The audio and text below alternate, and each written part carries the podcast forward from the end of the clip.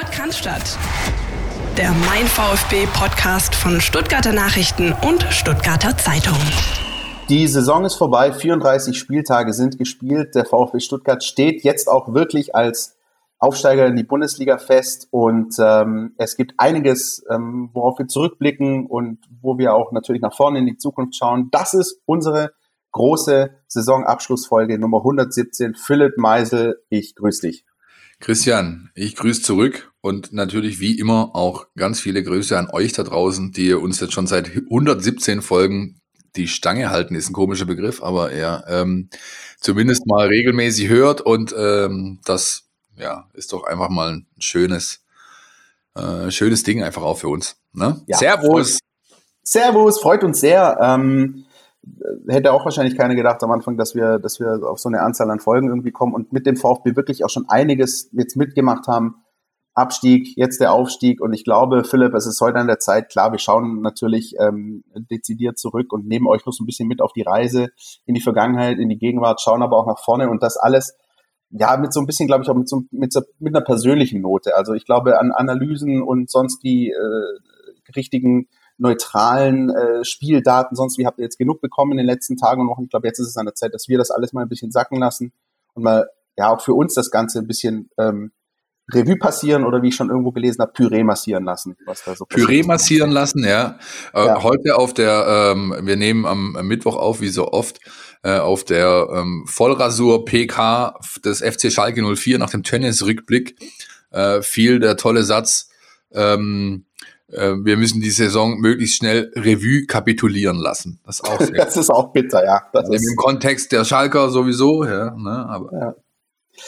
Unglaublich. Ähm, ich würde sagen, als allererstes in aller gebotener Kürze, aber ähm, schau noch mal zurück auf diesen Sonntag, auf das letzte Spiel äh, gegen Darmstadt 98. Ich hatte ja in der vergangenen Woche das so ein bisschen überschrieben mit äh, kein Scheiß machen jetzt. Jetzt haben sie doch noch mal so ein bisschen Scheiß gebaut am Ende, aber unterm Strich muss man dann wahrscheinlich sagen, egal, würde zumindest Michael Wendler wahrscheinlich singen. Und trotzdem, wie, wie hast du, Philipp, das wahrgenommen, dieses, dieses letzte Spiel 1-3 gegen die Lilien? Das war schon ein sehr schönes Stichwort. Da liefen elf Leute im Brustring rum, die quasi wie so ein personifiziertes Wendler-GIF irgendwie durch die Gegend ähm, stolzierten. So, ja, ähm, Hauptsache Powerboat fahren vor Kroatien, ja, Gerd Mäuser Voice und ähm, ja, jetzt einfach gucken, dass wir das Ding hier nochmal runterspielen und äh, mit dem möglichst niedrigen Einsatz äh, das Ganze zu Ende bringen. Das haben sie dann auch geschafft. Weswegen sich Darmstadt völlig zu Recht die drei Punkte nochmal ge, äh, geschnappt hat. Also höchsten Respekt vor dieser Truppe. Ich war, vielleicht hat es der eine oder andere schon gehört, wer nicht, äh, Empfehlung. Ich war diese Woche schon äh, Montagabend im Hoch und Weit Lilien-Podcast zu Gast und habe da auch schon den einen oder anderen Einblick gegeben und auch viel über dieses Spiel gesprochen. Ist natürlich schade, weil du einfach diese Chance verpasst hast, dann mit einem, sag ich mal, emotionalen Schwung äh, irgendwie aus der ganzen Nummer rauszugehen. Ähm, der Feier hat es offensichtlich keinen Abbruch getan, der Feierwütigkeit danach. Ähm, ja, und ein Stück weit kann ich natürlich auch den, den, äh, den Spielern ja, dahingehend das irgendwie entschuldigen, dass sie natürlich wussten, wir sind eigentlich durch. Äh, nach dem Spiel gegen Nürnberg war das klar. Wir haben drüber gesprochen und dann äh, kommen ja die Ergebnisse auch von den anderen Plätzen dazu. Ja, die wussten ja, was da, was da läuft, die sehen, äh, wie es da steht. Ähm, und als spätestens als der HSV dann beschlossen hatte, sich komplett abschlachten zu lassen, ähm, zu Hause war dann einfach die Luft komplett raus. Insofern irgendwo verständlich, wenn auch natürlich ein Stück weit, ja, ja einfach bitter, wenn, wenn dass du da nicht nochmal bereit bist, äh, weitere Wege zu gehen und mehr ein, einzubringen. Aber was soll's was soll's. Es hatte wirklich größtenteils dann irgendwas von, von ein bisschen Sommerfußball ähm, und, und Was heißt ähm, größtenteils? Also ja, ich fand, ich fand der VfB hatte eine Phase, wo schon, wo es schon nochmal offensiv okay äh, gepresst hat und ordentlich Druck gemacht ja. hat, aber das war alles so halbgar. Das war hat, alles. Äh, die, ja. die ging, die ging exakt bis äh, bis zu dem Zeitpunkt, als der äh, Darmstadt-Spieler Schnellhardt zu seinem Trainer rausging, wir es alle gehört haben. Hey Trainer, das funktioniert hier so nicht. Richtig. Und dann wurde ein bisschen was umgestellt und dann war es halt vorbei mit der Herrlichkeit für den VfB. Aber gut, es ist, wie es ist. Unterm Strich steht Erstklassigkeit und dann hat er auch noch ähm, Mario Gomez in seinem letzten Spiel äh, ja einfach nochmal seinen Auftritt. Äh, war natürlich auch irgendwie taktisch vielleicht ein bisschen leicht einzusehen für den Gegner, dass halt wirklich jeder Ball, der ins letzte Drittel kommt, irgendwie auf Mario gespielt wird. er hat trotzdem seine Bude gemacht in, in, in seiner ihm eigenen Manier und ähm, der Fab Giordano, der, der Stadion-DJ, Stadionsprecher gerade aktuell, durfte einmal auf den Button drücken. Wunderbar. Und ähm, das war auch für mich so persönlich der Moment, als Mario Gomez dann zum 1-1 traf, wo ich auch so meinen persönlichen Frieden ein bisschen mit der Saison geschlossen habe und dann für mich dann irgendwie auch ein bisschen was abgefallen ist. Okay, alles klar, jetzt kriegen wir auch noch diese ähm, äh, fast Hollywood-reife Geschichte, der macht sein Tor. Ähm, du hast gesagt, sie haben es oft genug versucht. Ich erinnere mich an die eine Szene, wo Nico Gonzalez noch irgendwie aber wirklich diesen Kopfball zurücklegen will, den er wahrscheinlich in sonst neun von zehn Fällen selbst versucht hätte. Äh, Nö, den stoppt er runter und schiebt frei ja. Tor, wo er ihn hinhaben will, so normalerweise. Genau, so macht das normalerweise. Und das war natürlich alles ein bisschen anders. Mich freut es wahnsinnig, dass er dieses Tor gemacht hat und wirklich so ein Classic Gomez. Also genau so ein Ding, wie wir ihn äh, in Erinnerung behalten werden. Ich will gar nicht wissen, wie viele solche Tore er gemacht hat. Am Ende waren es 110 insgesamt für den VfB Stuttgart und auch da schließt sich ein bisschen der Kreis. Mario Gomez war der erste Torschütze in der Zweitligasaison gegen Hannover 96 im Heimspiel und er ist jetzt auch der letzte Torschütze des VfB Stuttgart im letzten Spiel gewesen. Also alles in allem dann doch eine runde Sache. Damit lassen wir es, glaube ich, bewenden, oder? Ja, komm, also, also. Mehr, mehr fällt mir dazu nicht ein, außer, außer die durchaus äh, äh, formschönen und äh, farbenprächtigen und sehr schön angeordneten Trikots der, des Gegners. Die waren gut, ne? Als alter Trikotsammler musste ich mir gleich mal am Montagabend noch eins bestellen. Das heißt, ich bin jetzt stolzer Besitzer eines aktuellen Darmstadt 98 Trikots. Und ähm, ja, mal gucken. Kommt in die Sammlung auf jeden Fall. Kommt in die Sammlung und vielleicht gibt es ja auch bald wieder, vielleicht irgendwann im Pokal dann wieder ein Wiedersehen mit Darmstadt. Wirklich für mich auch eine, eine sehr sympathische Truppe und allein ähm, die, die Tormusik äh, von legendären Alberto Colucci, Olilien, ja, äh, ihr wisst Bescheid. Das sind Sachen, also ein bisschen was Schönes hatte doch äh, auch diese Zweitligasaison. Jetzt sind wir, glaube ich, aber froh, dass der VfB raus ist. Und wir versuchen jetzt, würde ich sagen, an der Stelle mal ein bisschen das alles so ein bisschen aufzuarbeiten. Ne? Für uns. Vielleicht ist es auch so ein bisschen so, so, so eine Verarbeitungsmethode äh, für uns beide hier, dass wir all das, was wir hier in den letzten Monaten so Gruppe VfB Stuttgart. Ja. ja, genau. Und, und ihr dürft euch das alles anhören. Ja, super. Ähm, aber wir versuchen das alles mal so ein bisschen ja, äh, auch atmosphärisch rüberzubringen, wie die Spiele gelaufen sind, größtenteils, das wissen wir, das haben wir auch oft genug äh, besprochen. Ähm, aber ja, wie, wie, wie hast du, also wie würdest du denn diese Saison, Philipps, unterm Strich ähm, bilanzieren, wenn du es mit einem Wort sagen müsstest? Ich habe ähm, viel geschrieben und gesprochen mit, mit, mit Freunden, Kumpels am vergangenen Wochenende und teilweise kamen doch ganz interessante Nachrichten. Einer hat zum Beispiel gemeint, dieser Aufstieg fühlt sich irgendwie an wie Klassenerhalt. Also irgendwie, ähm, ja, anders, ja, wahrscheinlich auch aufgrund der fehlenden Atmosphäre, aber es ist eher so ein, doch so ein Ballast, der abfällt. Achterbahnfahrt. Uh, sehr gut.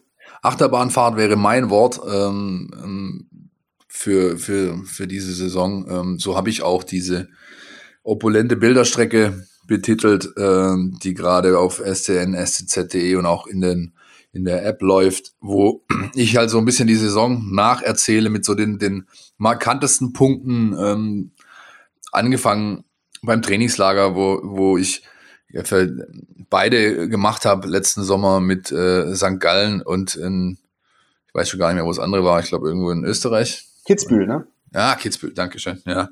Und ähm, wo du halt dann diesen Trainer gesehen hast, der einfach so komplett anders ist als alles, was da die Jahre zuvor da war, sowohl von seinem Auftreten her als auch äh, von seinem Ansatz her, wie bringe ich das meinen Leuten näher, ja, Ansprache an die Spieler, Ansprache gegenüber Medienmenschen wie mir, ähm, plötzlich irgendwie Flat-TVs am Spielfeldrand und äh, dann, dann der Fußball auch, der irgendwo gespielt wurde, der, der für mich da bleibe ich dabei, auch wenn er schlussendlich nicht gefruchtet hat. Ähm, einfach radikal war der Ansatz. Ja.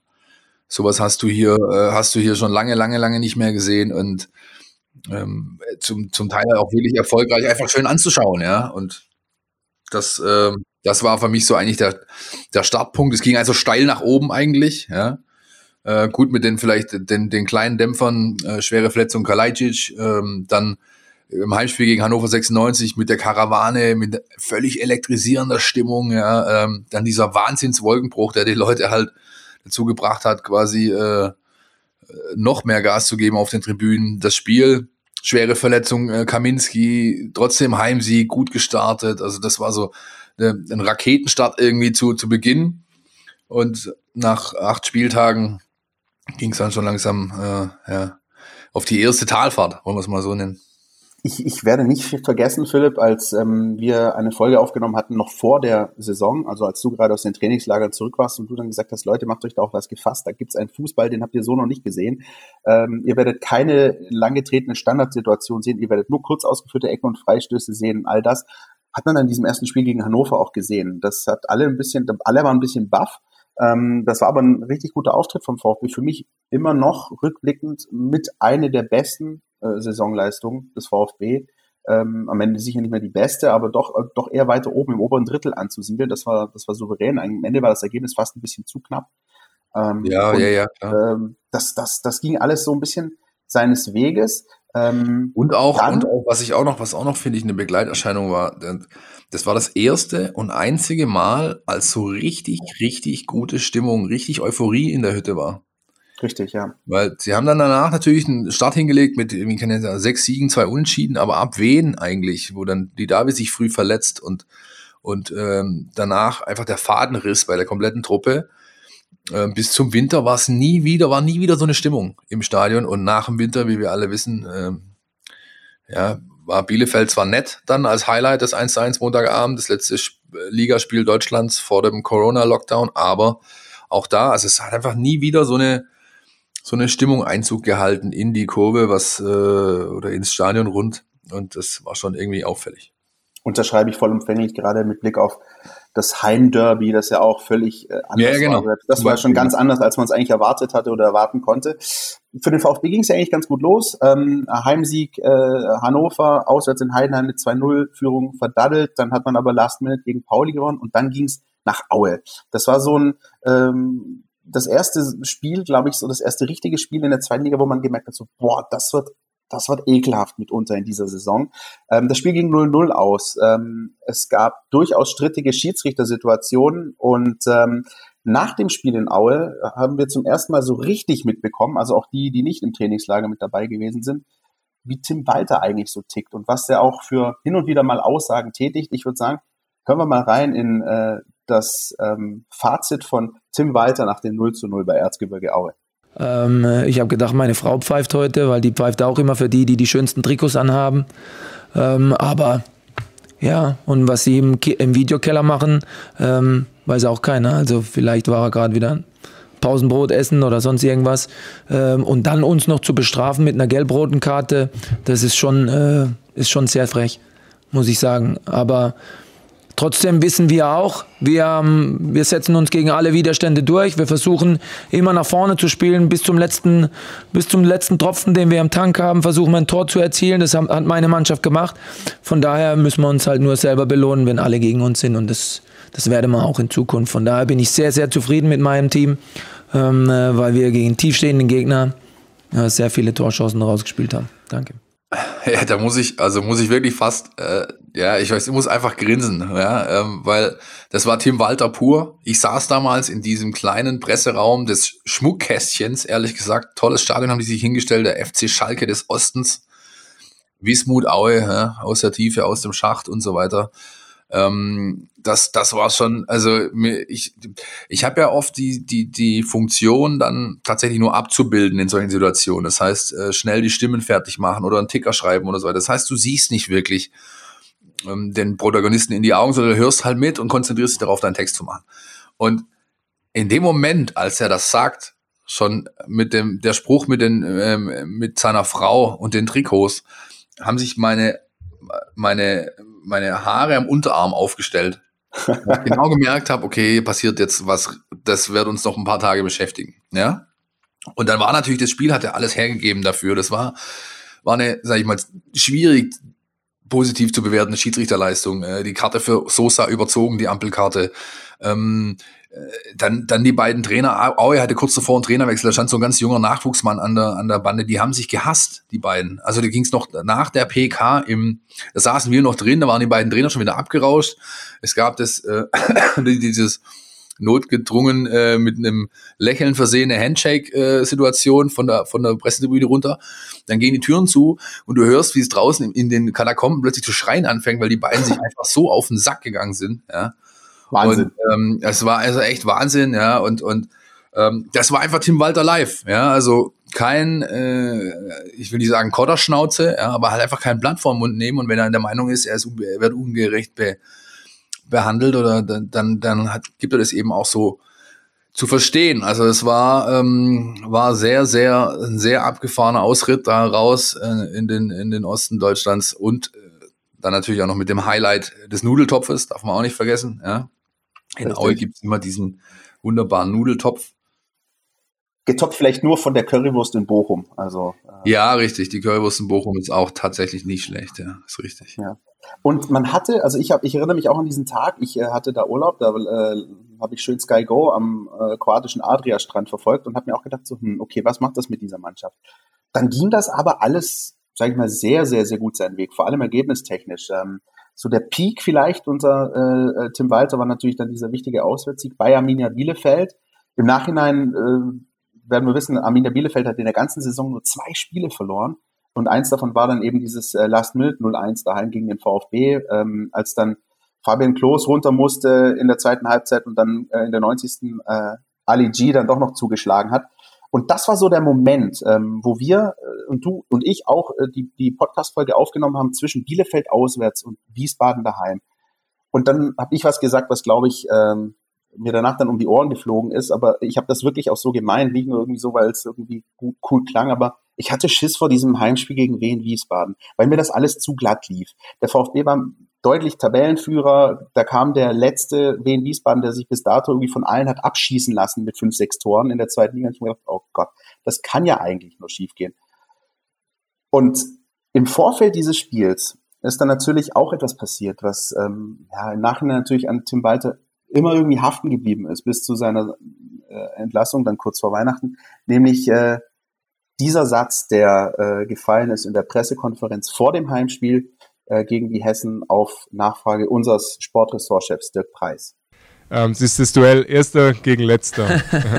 der ihr Sportdirektor hat kürzlich mal gesagt, das ist die zweite Liga, ist eine der ausgeglichensten Ligen, die es im Profifußball überhaupt gibt in Deutschland.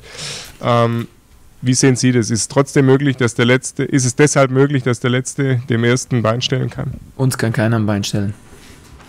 Das mal vorneweg, aber ähm, äh, die Möglichkeit besteht immer.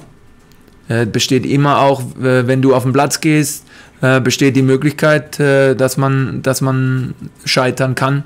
Wenn du nicht davon überzeugt bist, was du machst, dann kannst du immer scheitern. Aber ähm, ich sehe bei meinen Jungs nicht, dass, äh, dass sie irgendwie das äh, zaghaft angehen oder ähm, von oben herab angehen. Überhaupt nicht, sondern wir sind total fokussiert und äh, wir freuen uns auf die Aufgabe, weil wir da auch wieder nur lernen können. Und äh, wir wollen einfach bestätigen, dass wir zu Recht da oben stehen. Ja, keiner kann uns ein Bein stellen. Das sind natürlich Sachen, wo man dann wahrscheinlich auch immer sich denkt, na ja, natürlich, das ist sehr, sehr zitabel, dass das wird dann verwendet, das kann dir dann aber halt eben um die Ohren fliegen und genauso ist es passiert. Wie hast du, Philipp, diesen, diesen Bruch da wahrgenommen? Weil das war für mich einer der wesentlichen Brüche in der Saison äh, zwischen Bielefeld und Wiesbaden. Also erstmal muss ich sagen, muss, muss ich korrigieren, es sind rein Hessen, nicht nur Hessen. Da legen die, glaube ich, Wert drauf, ja, dass man Dankeschön, ja. Bitte, ja ähm, nicht, dass uns nachher diesbezüglich wieder äh, Mails erreichen von wegen, hier geht mal wieder in Erdkunde oder Geografieunterricht, wie es auch schon diese Saison ein paar Mal der Fall war, weil wir irgendwelche. Ganz, ganz, ganz schlimme Erinnerungen an ja, die sechste ja. Klasse, in der ich irgendwie deutsche Mittelgebirge auswendig lernen musste. Huh, gut, weiter im, weiter im Text. Ja, und kann es heute immer noch nicht, weißt du? So. Nee, das werde ich auch nie lernen.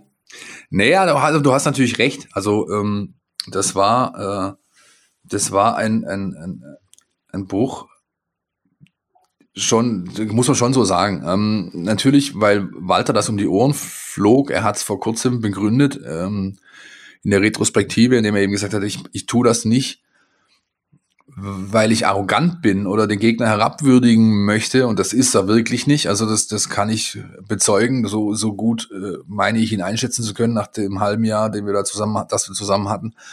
Sondern er tut es halt, weil er einfach weil er sich, ähm, weil er quasi Stärke demonstrieren will, weil er sich vor seine Mannschaft stellt, weil er meint, wir sind einfach so gut, uns kann einfach keiner was. Er, er, das ist für ihn quasi ein Mittel, um, um äh, ja, auch seiner Mannschaft zu suggerieren, wir, äh, wir sind einfach äh, entsprechend gut und natürlich fällt dir das Vollgas auf die Füße. Das ist ja logisch. Wenn du, wenn du, wenn du so ein Ding raushaust, wir, wir, wissen doch alle, wie wir arbeiten, wie die Medien funktionieren, wie aber auch Fans funktionieren, ja.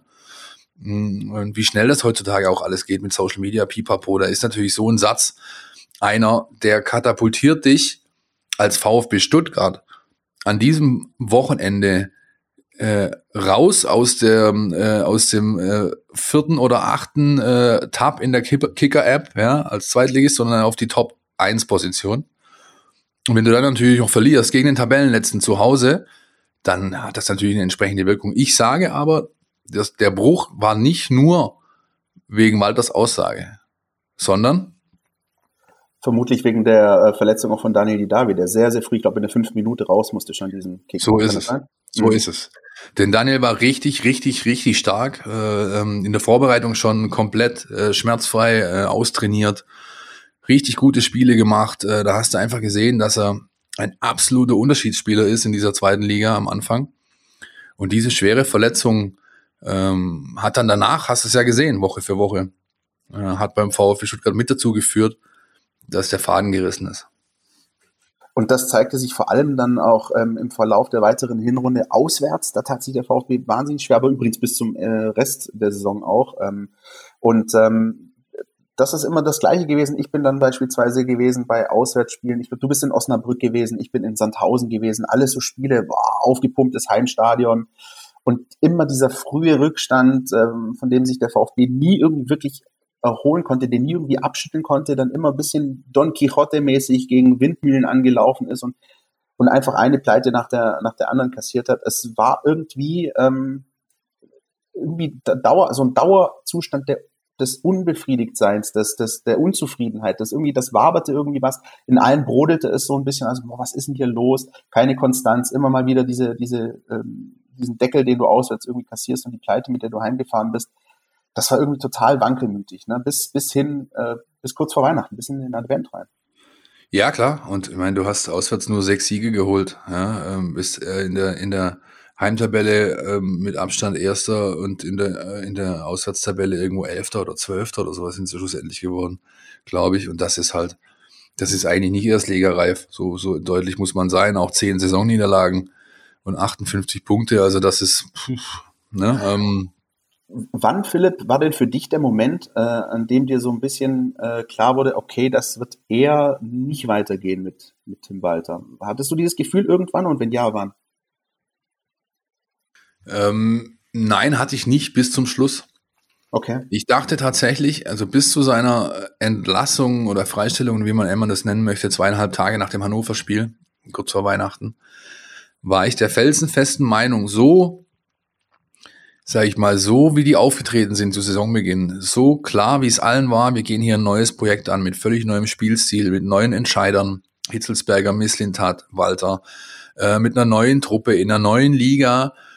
Wir, wir, wir wollen anders sein, wir wollen auf Konstanz setzen. Da sind so viele Sätze gefallen und auch das Handeln der Person hat mich, hat mich auch überzeugt, dass ich dachte, die überlegen jetzt und es grummelt, ja, und das war ja unübersehbar und auch unüberhörbar. Ich denke da nur an diese, haben wir vor kurzem mal kurz drüber gesprochen, über diese äh, Personalie Endo.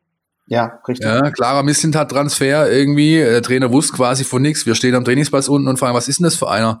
Keine Ahnung, kenne ich nicht, viel zu klein für die Position. Tim Walter. So, ja. Und dann hast du schon gemerkt, okay, da ist irgendwas im Busch. Also die zwei können sich nicht abgesprochen haben bei der, bei der Nummer. Nichtsdestotrotz dachte ich bis hinten raus, die haben sich so sehr committed für diesen neuen Weg, dass sie, obwohl sie vielleicht nicht ganz so gut dastehen, wie sie es erwartet haben, aber trotzdem halt Dritter, 31 Punkte waren es, glaube ich, Kontakt nach oben völlig da. Äh, und, und dann die, die, diese Sätze, diese hochtrabenden auch teilweise, die gefallen sind, da stelle ich mich doch nicht hin und, und wechsle jetzt den Trainer aus. Wie stehe ich denn da selber da? Ja, und Hitzensberger sagt dann auch so Sätze wie von wegen, ähm, äh, eingesetztes Geld muss sich am Tabellenplatz ablesen lassen oder ähm, Kontinuität wird zweitrangig, wenn das Saisonziel in Gefahr ist. Dann muss ich halt da sagen, trotz aller Sympathie, die ich für ihn habe, und es ist natürlich ein, ein Zugewinn für den Verein, ganz klar. Aber da hat er sich halt auch nicht anders angestellt wie jeder andere Entscheider an jedem anderen Profifußballstandort. Ja, in Deutschland oder auch sonst wo. Da heißt es, okay, scheiße, unsere, unsere Fälle drohen wegzuschwimmen, also handeln, was mache ich, schwächstes Glied, Trainer, Fupp.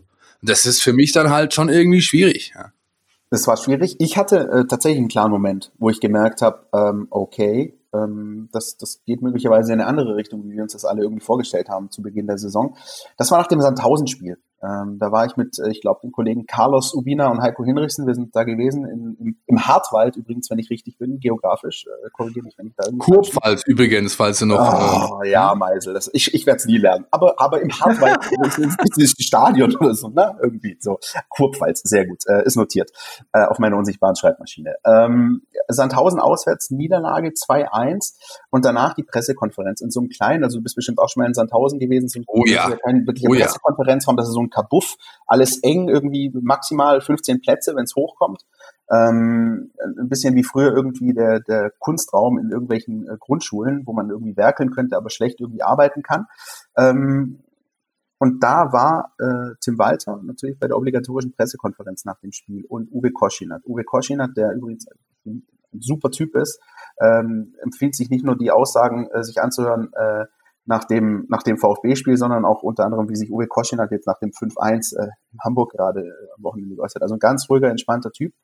Und Tim Balter, den kannten wir alle ja immer so ein bisschen, gerade so, wir haben ja dieses Aue gehört, ne, und auch dieses Wiesbaden, so dieses selbstbewusst, Stärke in den Vordergrund stellen.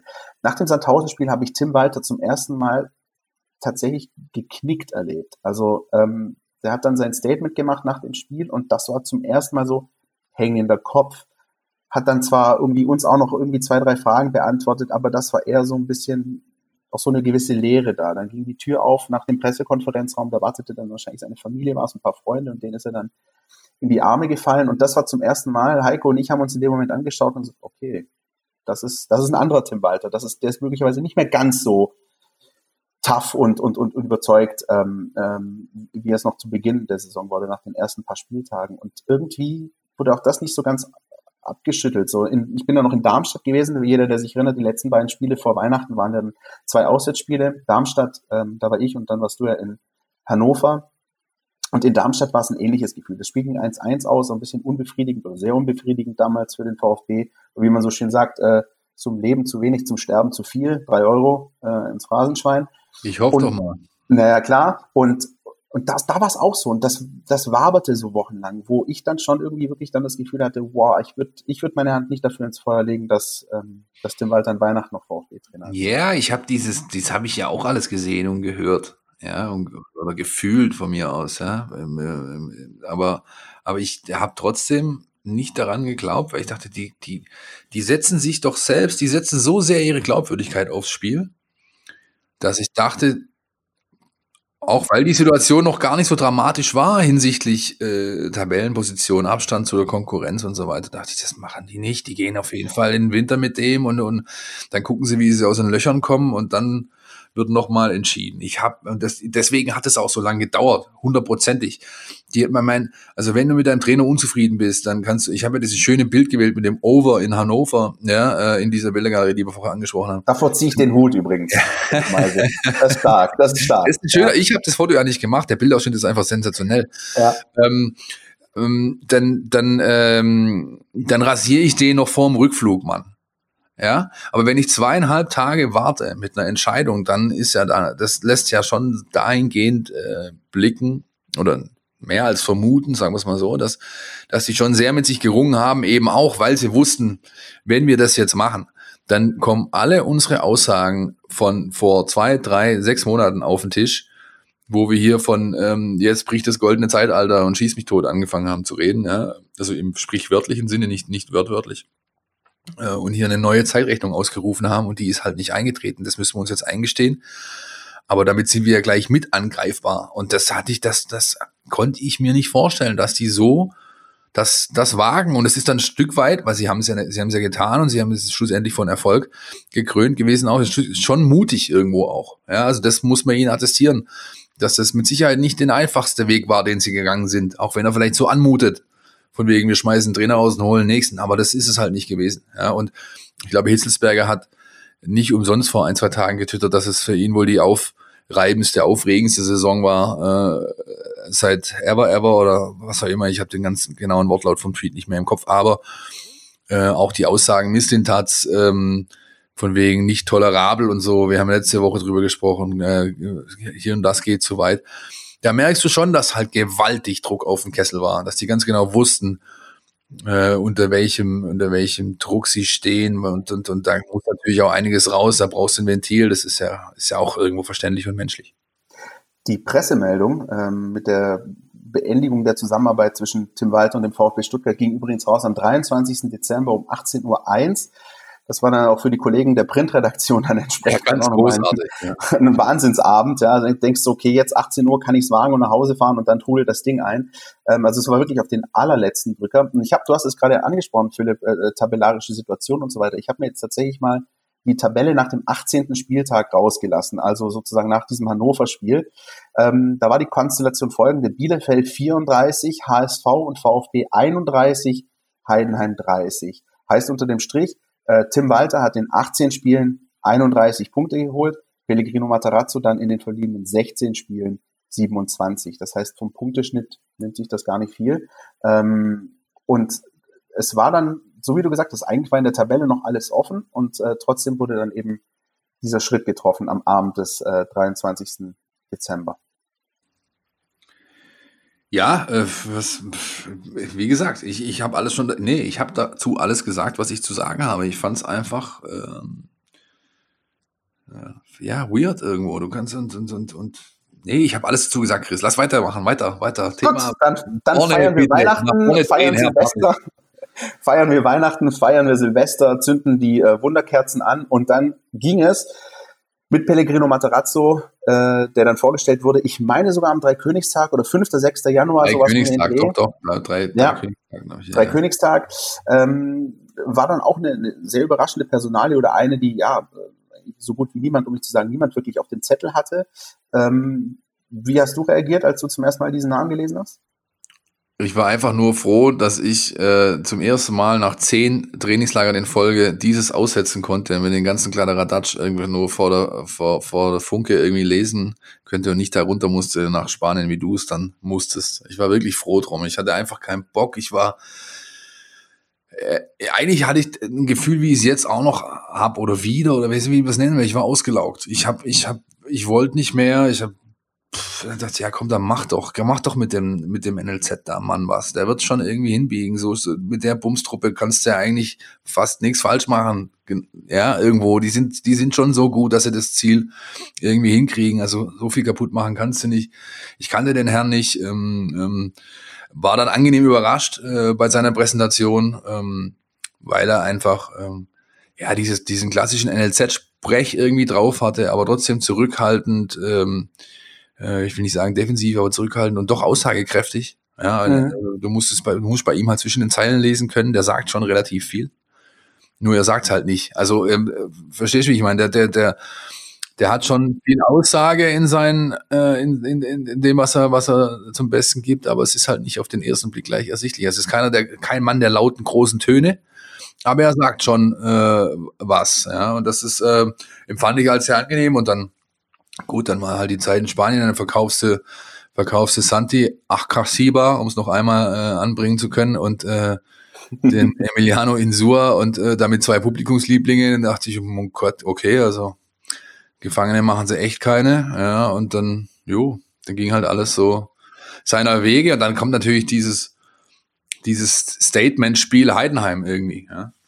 Ja, ich kann natürlich noch ein bisschen was erzählen äh, zum, zum Trainingslager, äh, bei dem ich ja dann dabei gewesen bin. Und ich erinnere mich noch ganz genau an meine erste Begegnung mit äh, Pellegrino Matarazzo, ähm, als dann sozusagen diese erste Runde war. Also man ist ja dann hingeflogen, dann hat man natürlich alle erstmal in Ruhe gelassen, eingecheckt und dann war am, am Nachmittag war dann die erste kleine Einheit und ähm, das erste so ein bisschen Get-Together, wie es dann eben so ist in so einem Trainingslager. Und dann kam Pellegrino Matarazzo auf uns zu und hat jeden natürlich persönlich mit Handschlag begrüßt. Und das war ähm, so ein ganz ruhiges, aber freundliches Hi, ich bin der Rino.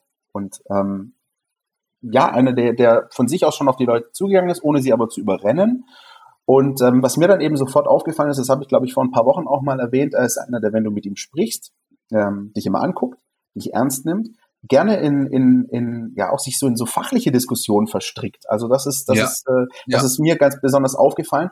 Ähm, also jetzt greife ich mal ins, ins ganz hohe Regal, aber es gab beispielsweise mal ein, ein, ein, ein, ein kleines ähm, Experiment, das damals Kollegen, ich weiß nicht, ob es von der Süddeutschen oder vom Spiegel, glaube ich, waren, die mit Pep Guardiola in seiner Zeit bei Bayern München äh, Folgendes gemacht haben. Die haben ihm konsequent in jeder Pressekonferenz eine strikt taktische Frage gestellt und dann seine Antworten analysiert und dann sozusagen rausbekommen, dass wenn er sozusagen keine taktischen Fragen gestellt bekommt, äh, gerne irgendwie was irgendwie erzählt, was halt dann irgendwie möglicherweise zitiert werden kann, aber ohne was zu verraten.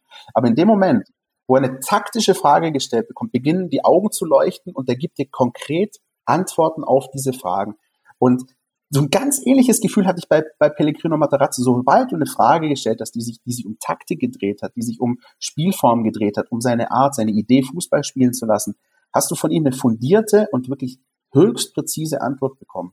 Äh, und, und das fand ich persönlich wahnsinnig interessant. Und du hast einfach gemerkt, hier ist einer, mit dem kannst du diskutieren, mit dem kannst du, im Zweifel, der unterhält sich stundenlang mit dir über Taktik und, aber auch später kam ja dann dieses Thema Mindset, kommen wir bestimmt auch noch dazu, äh, auch mit rein. Und ähm, vielleicht können wir mal an der Stelle, einfach um das mal ein bisschen zu, zu veranschaulichen, äh, eine kleine Aussage von Pellegrino Matarazzo einspielen aus der Pressekonferenz vor diesem ersten Heimspiel gegen den ersten FC Heidenheim. Das hast du gerade angesprochen, äh, Philipp, dass sozusagen so ein bisschen der Breakthrough war für die für den Rückrunden- oder Restrundenstart. Ja? So viel Zeit muss sein. 3-0 gegen Heidenheim und eben zwei Tage vor diesem Spiel ist er von einem Kollegen der DPA eben zu einem bestimmten taktischen Aspekt gefragt worden. Und so hörte sich das an. Was war Ihnen denn vor allem wichtig in der kurzen Zeit, die Sie mit der Mannschaft hatten? Welchen, welche Werte, welche Inhalte wollten Sie auf jeden Fall vermittelt bekommen in der Zeit? Hm. Erstmal die Idee, wie wir auch spielen wollen. Ähm, und das hat mit alle Phasen irgendwas zu tun. Wir haben eine Phase Ballgewinn komplett weggelassen, weil es einfach die Zeit nicht äh, dafür war. Aber wir haben einen speziellen Fokus auf ähm, Ballverlustphase, das heißt, das heißt, die Struktur und die Restverteidigung dass es klar ist, äh, wie wir da hinten stehen wollen, auch unser Verhalten nach dem Ballverlust, äh, nicht nur die, die, die ballseitige äh, Seite, die, den Druck, die wir auch erstellen wollen, sondern auch ballfern auch zu schließen. Also Thema Ballverlust war sehr wichtig für uns. Äh, und auch, wie wir auch zum Torchancen kommen wollen. Ja, diese, die Auslöser auch im Angriffsspiel zu, klar zu definieren. Ja, so dadurch auch ein gewisser Tempowechsel zu erzeugen in unserem Angriffsspiel äh, wie wollen wir Tore schießen. Ja, wenn alle das gleiche Verständnis haben, dann wird es meistens auch äh, synchron und das Timing passt einfach besser. Dann kommen wir öfters mal zum Torchance. Ja, also so ein Moment, bei dem man auch tatsächlich in dieser Pressekonferenz, wenn man, wenn man auch drin saß, ähm, einfach mitbekommen hat, okay, alles klar, hier kriegst du klare Antworten. Möglicherweise konnte sogar nicht jeder der Kollegen wirklich was damit anfangen bis ins letzte Detail, aber ähm, hier ist einer, der ruhig, sachlich, fachlich darlegt, was seine Vorstellung von Fußball ist. Ähm, und viele schauten dann eben dann darauf, wie läuft das, wie, wie startet der VfB. Und es ging los mit einem sehr souveränen, wie ich fand, sehr überzeugenden äh, 3-0 gegen Heidenheim. Und dann gab es wieder so, so ein ekelhaftes Spiel äh, auf St. Pauli, da bist du gewesen, 1-1. Da, da habe ich, glaube ich, mal kurz danach in der Folge ein bisschen abgelästert über diese Liga, die mir da kurzzeitig mal wirklich auf den Senkel gegangen ist. Ähm, und da musste sich Matarazzo, glaube ich, Philipp, ne, zum ersten Mal ähm, sozusagen mit dieser schmutzigen Seite der zweiten Liga auseinandersetzen. Dass nicht alles immer nur Taktik ist und Nee, das äh, meint, das ist ja oft so auf St. Pauli, da sieht der VfB ja traditionell nicht wirklich gut aus da oben, aber das ist halt dann natürlich aufgepeitschte Stimmung, äh, gutes Stadion, was halt einfach dann diese, diese, ich will jetzt nicht wieder diese Mehr vom zwölften Mann oder diese Geschichte vom zwölften Mann erzählen, aber es ist halt einfach, kann ein Faktor sein. Dann hast du den Acker, die haben ja, das ist ja, hat ja mit einem Fußballplatz nichts zu tun. Da das war ein furchtbarer Platz. Ich habe es nur auf Sky gesehen, das sah furchtbar aus. Entschuldigung. Ja. Und dann, ähm, dann kam halt auch wieder was zum Tragen. Das hat ihm, glaube ich, auch zu denken gegeben. Er hat halt gesehen, okay, diese, diese, diese, du kannst noch so einen guten Ansatz haben, du hast halt dann trotzdem immer wieder diese Fehlerteufel, äh, Schrägstrich individuelle Patzer einfach drin. Und dann, ich glaube, Fährmann war es, oder? Henk Fährmann äh, trifft genau. dann und, und, und, das Ding geht halt 1-1 aus. Das ist dann das Maximum, was du damit mitnehmen kannst. Irgendwie, ja, und da, es hat ihm schon zu denken gegeben. Ich glaube, das war so ein Spiel, wo er dachte, oder wo er sich in, insgeheim dann abends so, ich dachte, wir wären schon weiter, so irgendwie, ja. Weil du hast, un, du hast, du hast ja unbestritten gesehen, dass die Mannschaft ihm folgt. Äh, er hat am Anfang auch äh, oft dieses 3-5-2 äh, oder 3-4-1-2, wie immer du das nennen willst, äh, spielen lassen.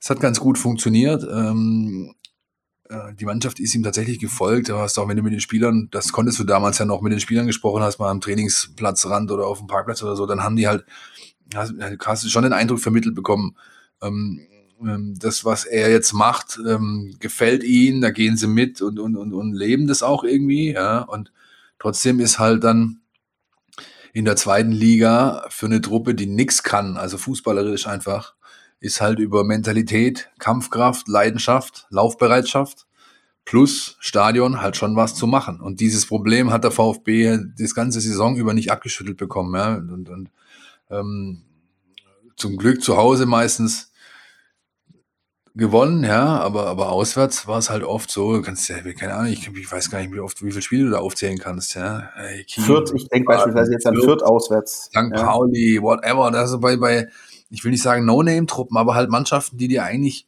äh, fußballerisch, fußballtaktisch, spielerisch einfach nicht das Wasser reichen können, im größten Teil zumindest nicht, ähm, hast du immer wieder dasselbe Problem gehabt, ja, dass du halt, dass du halt gegen diese Fußball-Basics äh, dann halt doch kein Mittel gefunden hast, trotz irgendwie äh, absurder Passquoten und, und Ballbesitzwerte und sonst was. Das ist dann halt alles nichts wert, ja, wenn du wenn du dann daraus, wenn du es nicht vergolden kannst, wenn du es nicht veredeln kannst, wenn du, wenn du daraus keinen Vorteil schlagen kannst, dann hast du halt, äh, kannst du dir ein, ein abwedeln auf die tollen Statistiken, aber gewonnen hast du halt keinen Blumentopf. und dann äh, gab es dieses ähm, erste wirklich wichtige Topspiel, Spitzenspiel ähm, zu Hause gegen Arminia Bielefeld. Und ich denke, das ist ein Spiel, das uns allen in Erinnerung bleiben wird. Ich werde nie vergessen, ähm, das war ja ein Montagabend, wie ich ähm, mit der Karre vorfahre in die Mercedesstraße und ähm, dann kommst du an diesen äh, Parkplatz, äh, wo dann der, der, der Ordner vorsteht und dann quasi dein Ticket abzwackt und ähm, ich, ich komme da reingefahren, werde wie immer freundlich begrüßt und äh, der Ordner sagt zu mir, naja, also mach dir nichts vor, ne? wir sehen uns hier heute zum letzten Mal. Und ja. okay, alles klar. Ähm, das war völlig surreal an diesem Abend, weil die ganze Geschichte Corona, die, die, die war schon wirklich allgegenwärtig und, und das war ja lange so ein bisschen auch auf der Kippe. Äh, findet dieses Spiel wirklich überhaupt so unter diesen Umständen statt? Ich, ich meine, am Tag davor, am Sonntag, hat äh, Jens Spahn mehr oder weniger äh, den, den Veranstaltern ans Herz gelegt, keine Veranstaltung mehr über 1000 äh, Besucher. Und ähm, dieses Spiel fand aber statt, volle Hütte. Ähm, Im Nachhinein wahrscheinlich ein Spiel mit dem Feuer gewesen, das glücklicherweise glimpflich ausgegangen ist, ohne schlimme Folgen. Äh, wie, wenn ich jetzt beispielsweise an Spiele denke, wie, wie von Atalanta Bergamo gegen Valencia oder auch Liverpool gegen Atletico in derselben Woche, was da eben dann hinterher äh, sich, sich herauskristallisiert hatte. Ähm, und der VfB hat es immerhin geschafft, in diesem Spiel gegen wirklich, ähm, um mal auf das Sportliche zu kommen, gegen die mit Abstand beste Mannschaft der Liga. An dieser Stelle übrigens äh, ganz herzliche Glückwünsche nach Bielefeld. Das war eine bockstarke Saison und ich habe, glaube ich, noch nie einen verdienteren Aufsteiger erlebt äh, als, als die Arminia. Ähm, da immerhin einen Punkt rauszuholen für den VfB, äh, 1-0 Gomez, äh, auch wieder so ein klassischer Kopfball, wie man ihn wahrscheinlich sehr vermissen wird in den nächsten Jahren. Und dann hat es die Arminia eben doch noch geschafft, auch durch gute taktische Kniffe von, von Uwe Neuhaus, den ich übrigens, mich fragt aber keiner, zum Trainer des Jahres wählen würde, ähm, dann eben noch den Punkt mitzunehmen. Am Ende waren beide irgendwie einigermaßen okay mit dem Ergebnis. Ähm, der VfB hatte zu diesem Zeitpunkt dann einen Punkt Vorsprung auf den HSV und dann kam der Lockdown. Ja, das war tatsächlich irgendwie ein surrealer Abend. Ähm, ja. Ich war, ich war da auch drin, ich war privat drin äh, mit meinem, äh, meinem besten Kumpel Marco, der das jetzt sicherlich auch gleich hören wird, äh, und, und äh, anderen Kollegen noch und so weiter. Und äh, es, normalerweise ist es so, dass halt eigentlich hat immer irgendjemand einen, einen, einen Flachmann irgendwo dabei, ja, der halt so reingeschmuggelt wird dann, ja. In dem Abend hatte keiner einen Flachmann dabei, aber alle hatten so ein kleines Fläschchen mit Desinfektionsmittel dabei. Also es war irgendwie schon Wahnsinn. Schon Wahnsinn, ja. Dann das Spiel war auch, ich fand es fußballerisch, sportlich gesehen echt top. Also so war ein, war ein Highlight für mich, war, war, also, äh, war auch eines der besten Spiele in der Saison, die ich gesehen habe mit VfB-Beteiligung. Ja, unabhängig vom Ergebnis, sondern einfach das, was du siehst, da hast du gesehen, okay, das sind, das sind einfach die zwei besten Mannschaften in der Liga. Ähm, und die sich dann, die sich dann gerecht irgendwo die Punkte geteilt haben. Und was Bielefeld angeht, ähm, ich will mir jetzt nicht auf die Schulter klopfen, aber wir haben schon vor der Saison gesagt, das kann man ja schon mal hier aussprechen, Philipp. Wir haben ja, schon vor der also nee, das, ist halt einfach, das, ich, ich, ich freue mich ähm, nicht, dass ich jetzt da Recht behalten habe, sondern ich freue mich vor allem, ähm, weil ich halt zum Beispiel den Fabi Klos, mit dem hatte ich zum ersten Mal zu tun vor acht oder neun Jahren, als er gegen Super den VfB 2 in der dritten Liga gespielt hat. Ja? Und da war es schon ein geiler Typ. Und, und ich meine, dass das der, wer seine Insta-Story dann der Aufstiegsabend verfolgt hat, der weiß, dass er so ein richtig geiler Typ ist. Ja?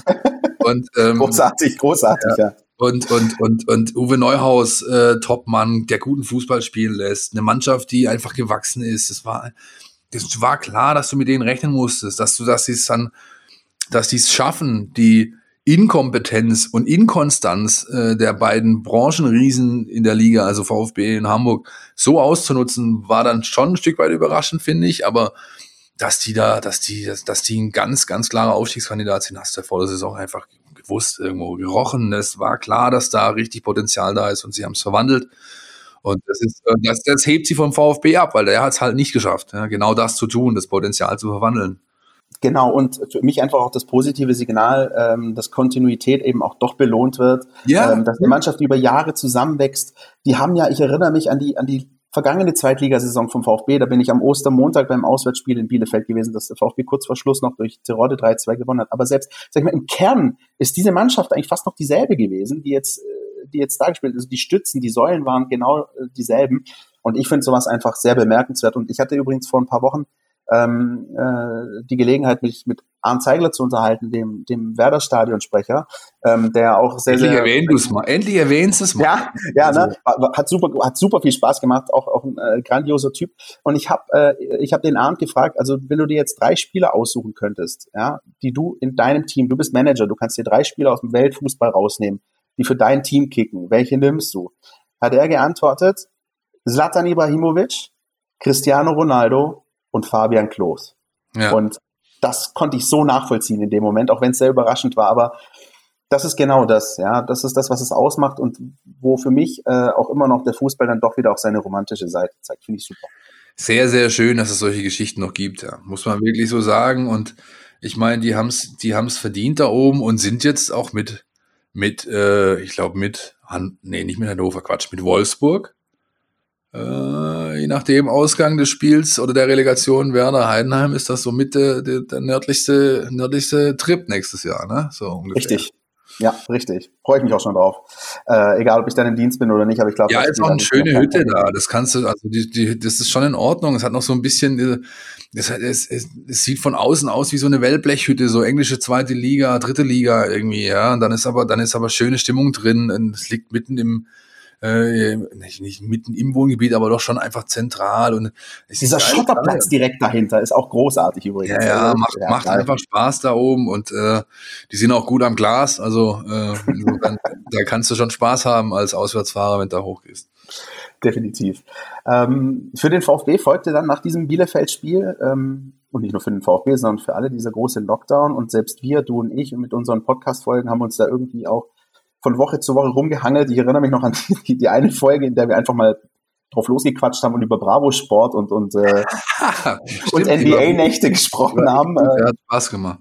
Läuft heute aber so ähnlich, wenn man ehrlich ist. Ne? Ja, also hat sich nicht viel geändert, ne? wenn man, wenn man äh, sich da ein bisschen, ja. sich da ein bisschen äh, das vor Augen führt. Ähm, und dann, ähm, ja, long story short, ging es dann eben irgendwann weiter für den VfB ähm, und für alle mit Geisterspielen. VfB dann das erste Spiel ähm, in Rheinhessen, wenn ich äh, richtig aufgepasst habe, beim SVW in Wiesbaden. Es gibt ein ähm, Fleißkärtchen, Grüß Christian. Super. Dankeschön. Und ähm, gab es gleich auf den Deckel. Ne? Ein, auch so ein, so ein denkwürdiges Spiel. Nicht nur, weil es das erste äh, Geisterspiel war, sondern auch wegen dieser äh, VAR-Geschichte in der Nachspielzeit. Ja, klar. Ich meine, also das VAR-Fass mache ich nicht auf, weil das. Gott sei Dank. So viel Zeit haben wir nicht. Hopfen und Malz verloren bei dem Thema, ja. Aber aber klar ist natürlich der denkbar schlechteste äh, Start aus so einer Phase. Ja, also du, ich meine, alle hatten ungefähr die gleichen Bedingungen außer Dynamo Dresden, ja, aber ansonsten hattest du halt zehn Tage Mannschaftstraining ungefähr, du wusstest, was, was ansteht, du wusstest, jetzt zählst, jetzt musst du on point sein irgendwie. En point, oder wie, wie, wie mein äh, Ex-Kochlehrer, ich habe immer mal einen Kochkurs besucht. Anyway, ähm, Ausflug, äh, falscher Ausflug. Ähm, jedenfalls, jedenfalls, da, da, da, da hat's halt einfach, keine Ahnung, hey man, wenn Wiesbaden ey, dir Paroli bieten kann, dann äh, hast du ein Problem einfach, ja. Und, und das schon zum zweiten Mal in der Saison. Ja, wie viel haben, wie viel haben sie gewonnen gegen die äh, Aufsteiger? Ein Spiel? Was weiß ich, von sechs oder was? Ja, also ähm, ja, wenig und ähm, dann gleich Kiel noch schön hinterher. Und da hast du natürlich schon, also das war dann wieder, wenn wir, wenn wir bei meinem, bei meinem Bild der Achterbahn bleiben wollen von vorhin, dann war das halt, dann bist du jetzt hier gerade äh, ohne Gurt ähm, Richtung Keller gerauscht einfach, ja, weil, weil ähm, du hast in beiden Spielen gesehen, den, den, den, da ist natürlich, klar haben sie ihr, ihr grundsätzliches Können, was sie so kicken können und so weiter, aber er hat völlig der Grip gefehlt, finde ich, für, für diese Situation. Ähm, du musst ja eigentlich wissen, als Mannschaft so, du kommst aus so einer Pause raus, es sind noch, was waren es, neun Spiele, glaube ich, ja, dann, dann, und dann hast du jetzt den Zeitpunkt, jetzt ist er da, ähm, äh, dir einen Vorteil zu verschaffen. Ja, jetzt ist, der ist genau jetzt da, dieser Zeitpunkt. Und du kommst raus aus dieser, aus dieser Pause und merkst bei vielen Mannschaften, dass sie das begriffen haben, nur beim VfB Stuttgart eben nicht. Ja, und äh, das war schon ähm, bedenklich. Also da habe ich, da habe ich dann zum ersten Mal gedacht, okay, könnte vielleicht dann doch nicht reichen diese Saison. Ich war da auch äh, skeptisch, gerade nach diesen vielen, vielen unglücklichen Niederlagen für mich so nach der Corona-Pause mit das ernüchterndste Spiel war allerdings das, das 0 zu 0 daheim gegen Osnabrück, ähm, wo, wo, wo die Mannschaft äh, wirklich erschreckend ideenlos agiert hat äh, mitunter. Ähm, und, und auch bei mir kamen da so Zweifel. Und ich erinnere mich an viele äh, Dienste mit, mit unserem Sportchef der Preis, wo wir um Gottes Willen, oder ich will gar nicht wissen, wie die Stimmung äh, zur Halbzeit des HSV-Spiels war. Ähm, apropos HSV, das wiederum spielt dann dem VfB in die Karten, weil die haben sich ja nicht wirklich viel besser angestellt und wie sich am Ende rausgestellt hat, dann eben äh, auch sogar schlechter äh, als der VfB. Und das war immer so, so ein Wechselspiel. Ich erinnere mich auch an, an viele, viele WhatsApp-Chats äh, mit dir, Philipp, ähm, regelmäßig vor, während und nach den HSV-Spielen, nach dem Motto, das kann doch nicht wahr sein. So 3-3 gegen Kiel. Äh, dann natürlich das, das ähm, Spiel, was hinterher wahrscheinlich auch als Knackpunktspiel gesehen werden kann, ähm, gegen den HSV, weil diese drei Punkte natürlich elementar wichtig waren. Und trotzdem, die unterboten sich alle so ein bisschen. Dann kam für den VfB eben dieses 0-0 gegen Osnabrück. Äh, dann hat der HSV aber nachgelegt und auch gegen Kiel nur unentschieden gespielt. Und in einem Moment, ich weiß nicht, wie es dir ging, ähm, da gab es dann dieses, äh, ja, dieses wegweisende Wochenende, wo wirklich wir alle Fälle haben davon schwimmen sehen. Ähm, der HSV gewinnt 1-0 in Dresden am Freitag und der VfB verliert am Sonntag das Derby beim KSC. Und in dem Moment hast du gedacht so, okay, das, das könnte es wahrscheinlich gewesen sein. Und dann kam alles anders.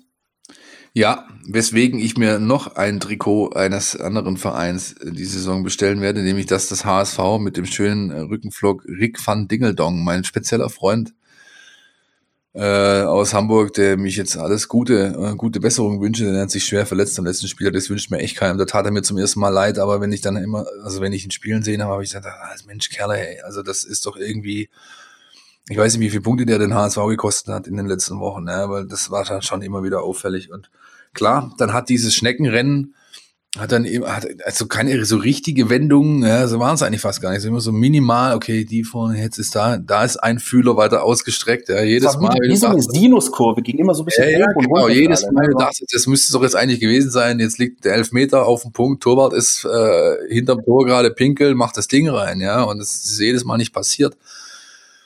Bis dann der VfB Stuttgart nach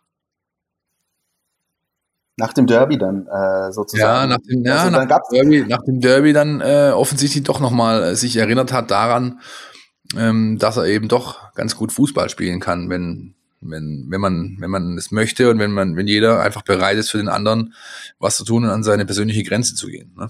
Und und das war ja eine englische Woche, also nach dem Derby, das war dann vielleicht das Gute. Also der VfB hat am Sonntag in Karlsruhe verloren, dann stand am, am Mittwoch das Heimspiel an gegen den SV Sandhausen und bereits am Dienstag hat der HSV eben die äh, nächste Steilvorlage geboten, indem er nämlich auch nur unentschieden gegen den VfL Osnabrück gespielt hat, die sich auch da wirklich, muss man auch sagen, aber auswärts verdammt gut angestellt haben in beiden Partien, beim VfB und beim HSV.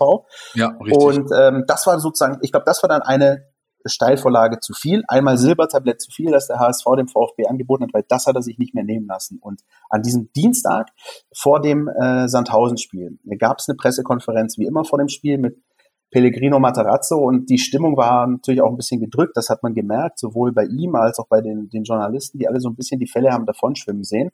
Ähm, ich habe ihm dann in dieser Pressekonferenz eine Frage gestellt, nochmal mit Blick auf dieses Derby. Ähm, und ich fand seine Antwort darauf äh, zum einen sehr, sehr ausführlich und zum anderen aber auch sehr bemerkenswert. Hören wir mal rein. Ähm, ja, ich würde ähm, daran anschließend ähm, vielleicht noch fragen, also mit Blick gerade auf das Derby, da ähm, ist es ja auch nach dem 2-1, hätte man keine Antwort mehr gefunden und das hätte die Mannschaft sozusagen gekillt, in Anführungsstrichen, ähm, obwohl ja noch genug Zeit auf der Uhr war. Ähm, wie gehen Sie damit um, dass es der Mannschaft offenbar nicht gelingt, mit, mit Rückschlägen auch innerhalb von wenigen Minuten umzugehen? Denn es war ja eigentlich ja noch genug Zeit, beispielsweise am Sonntag. Ähm, ist das auch so eine Schraube, an der man zu drehen hat, so ein bisschen diese Tiefschläge äh, zu verdauen? Wie wollen Sie das angehen?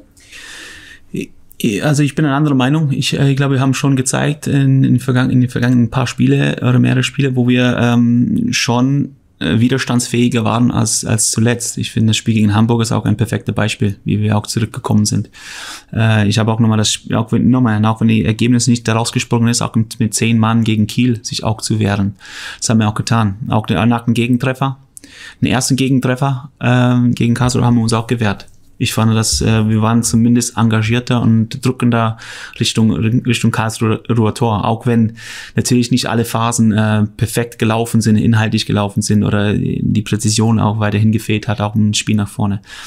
Aber das, ich finde, das zweite Gegentor war ähm, schon ein große große Pille zu schlucken. Ja, das war, du willst unbedingt das Spiel gewinnen. Wir wissen auch, die Wichtigkeit des Spiels war uns alle bewusst.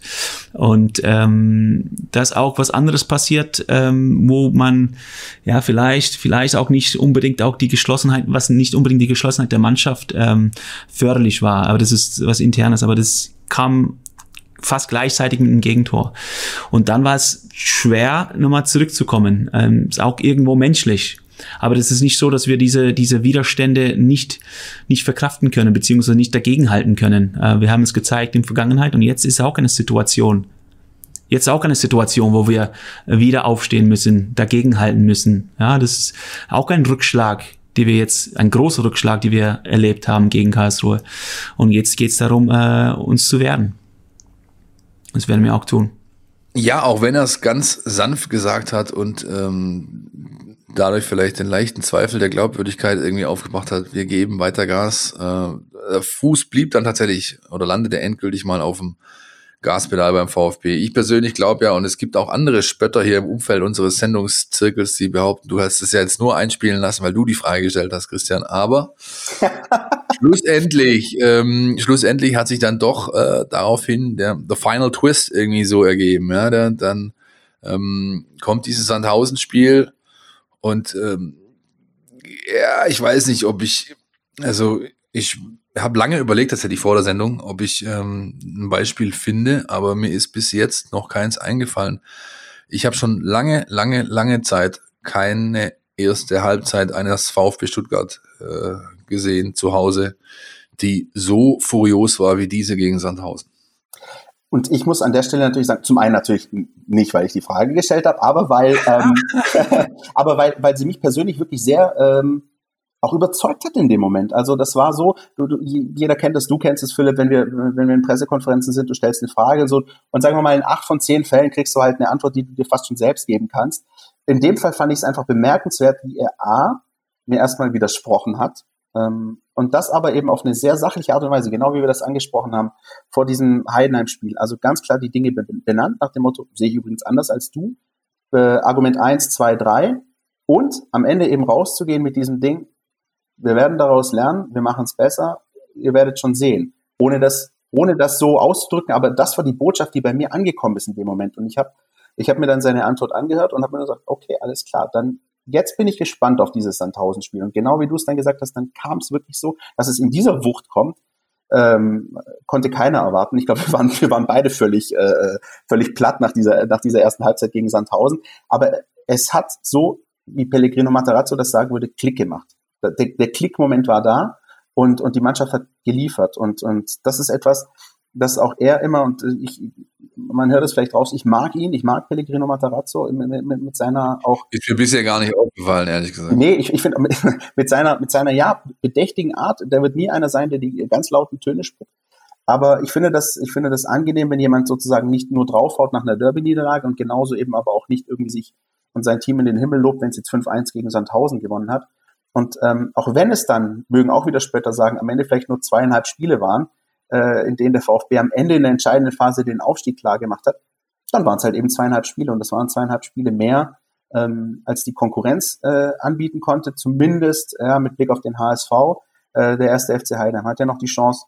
Und, ja, und ähm, die spielen auch am Limit, also von denen habe ich. Die spielen absolut am Limit, genau. Und, und voll am ähm, Limit, ja, ähm, da habe ich nicht viel gesehen, äh, was, was da irgendwie weniger war, sondern die spielen Vollgas und immer gucken, wo es hinten rausreicht. Ich ähm, äh, beglückwünsche sie zu diesen zwei Spielen gegen Werder Bremen, aber ich kann mir leider nur sehr schwer vorstellen, dass sie da wirklich äh, ein Wörtchen mitreden können, denn Bremen ist ähnlich wie der VfB. Die sind dann, äh, die sind schon ziemlich gut, äh, wenn sie wollen und wenn sie es, wenn sie es abrufen können. Die hatten halt auch eine absolute Seuchensaison ja, und scheinen aber jetzt gerade auch auf den letzten Drücker nochmal ihr ihr Mojo gefunden zu haben. So du, du, glaubst nicht, Philipp, wie froh ich war, als ich dann am letzten Bundesligaspieltag gesehen habe, dass Werder Bremen sich noch auf den Relegationsplatz, äh, ich will nicht sagen mogelt, aber doch noch irgendwie befördert äh, am Ende mit diesem 6-1 gegen Köln. Ähm, ich habe schon vorher gedacht, okay, Werder Bremen wäre der denkbar schlimmste Relegationsgegner, den du kriegen kannst. Wenn die nämlich noch von 17 auf 16 hüpfen, dann kommen die mit so einer breiten Brust, dann wird's schwierig. Das erinnert mich ein bisschen an äh, die TSG Hoffenheim, die damals am letzten Spieltag noch in Dortmund gewonnen hat und dann keine Probleme mit dem ersten FC Kaiserslautern in der, in der Relegation hatte. Ähm, und ich war so froh, als, als Werder dann noch hochgehüpft ist, dass der VfB äh, von der Relegation ja dann schon befreit war, weil er drei Punkte und elf Tore Vorsprung hatte und wow. Also jetzt eine Relegation gegen Werder, muss ich sagen, ähm, hielte ich nicht für vergnügungssteuerpflichtig. Ähm, Spiele du dich erinnerst, ey, bist du eigentlich. Ja, ja, es ist manchmal. Ey, Hoffenheim gegen Lautern und was? Also, ja, gut, ja, gut. Manchmal, ich, ich habe es mir nicht aufgeschrieben, ich verspreche es. Bielefeld gegen Darmstadt erinnere ich mich noch in dem Kontext. Oh ja. Das war mal ein, ein Relegation. 2-4 nach Verlängerung. Ja. Kannst da du nachgucken. Da habe ich, da habe ich, da habe ich in meiner, äh, habe ich noch alleine gewohnt, da saß ich in meiner Butze allein zu Hause und habe das Spiel geguckt. Und ich war so gepackt, dass ich, dass ich wirklich auf, also als Darmstadt dieses Tor macht, springe ich auf, schrei wirklich raus, also wie, ich habe einfach gejubelt, so, obwohl es einfach zwei Mannschaften sind, die mir eigentlich also wirklich, oh, es sind halt zwei Mannschaften, ja, aber ich habe keinerlei Aktien äh, drin bei beiden irgendwie und und habe dann so den äh, den äh, äh, ich, ich war so laut und habe dann halt die, die Fernbedienung durch die durch die Wohnung gepfeffert, dass es halt komplett den Fernseher zerlegt hat. Es war ein sehr interessanter Abend auf jeden Fall. Es war wirklich interessanter Abend. Mann. Also da habe ich vorm Fernseher gesessen und habe gedacht, Junge, was was ist denn das hier? Das ist ja nicht zu fassen. Ja. Standen übrigens auch so Koryphäen auf dem Platz wie Jerome Gondorf und so, ja, der jetzt äh, beim KSC kickt und so. Ja man, man hört auch übrigens gar nicht raus, dass du den SV Darmstadt irgendwie auch ganz okay findest. Aber das ist eine andere Geschichte an der Stelle. Wir schweifen ab, Christian, wir schweifen ab. Wir schweifen, wir schweifen ab. Um das äh, abzurunden, äh, der VfB ist am Ende äh, Zweiter geworden und hat 58 Punkte geholt. Ähm, auch da gab es natürlich viele Stimmen, die nach diesem Schneckenrennen gesagt haben, so, boah, das wird der schlechteste Tabellenzweite aller Zeiten. Und ähm, wir haben uns da mal ein bisschen damit auseinandergesetzt, ähm, haben das auch bei uns auf der Seite Stuttgarter Nachrichten.de in der App Mein VfB könnte nachschauen. Wir haben einfach mal zusammengestellt, wie viele Punkte denn eigentlich so die Aufsteiger, die erst so zwei Platzierten geholt haben in den vergangenen 10, 11 Jahren. Ähm, ja, zugegeben, da rangiert der VfB Stuttgart mit 58 Punkten eher äh, im unteren Bereich, aber ähm, es reicht schon allein der Blick auf das letzte Jahr, um äh, zu zeigen, dass es gar nichts heißen muss. Denn in der vergangenen Saison 2019 sind ähm, hinter dem ersten FC Köln äh, der SC Paderborn und Union Berlin aufgestiegen. Ähm, wir haben jetzt gesehen, wie sich beide in der Bundesliga geschlagen haben, nämlich äh, der SC Paderborn sang- und klanglos geht direkt wieder runter. Union Berlin spielt eine super Saison, hält sich eigentlich völlig problemlos in der Bundesliga. Und beide, Union und Paderborn, haben in der vergangenen Saison in der zweiten Liga 57 Punkte geholt, also eine weniger als der VfB Stuttgart jetzt.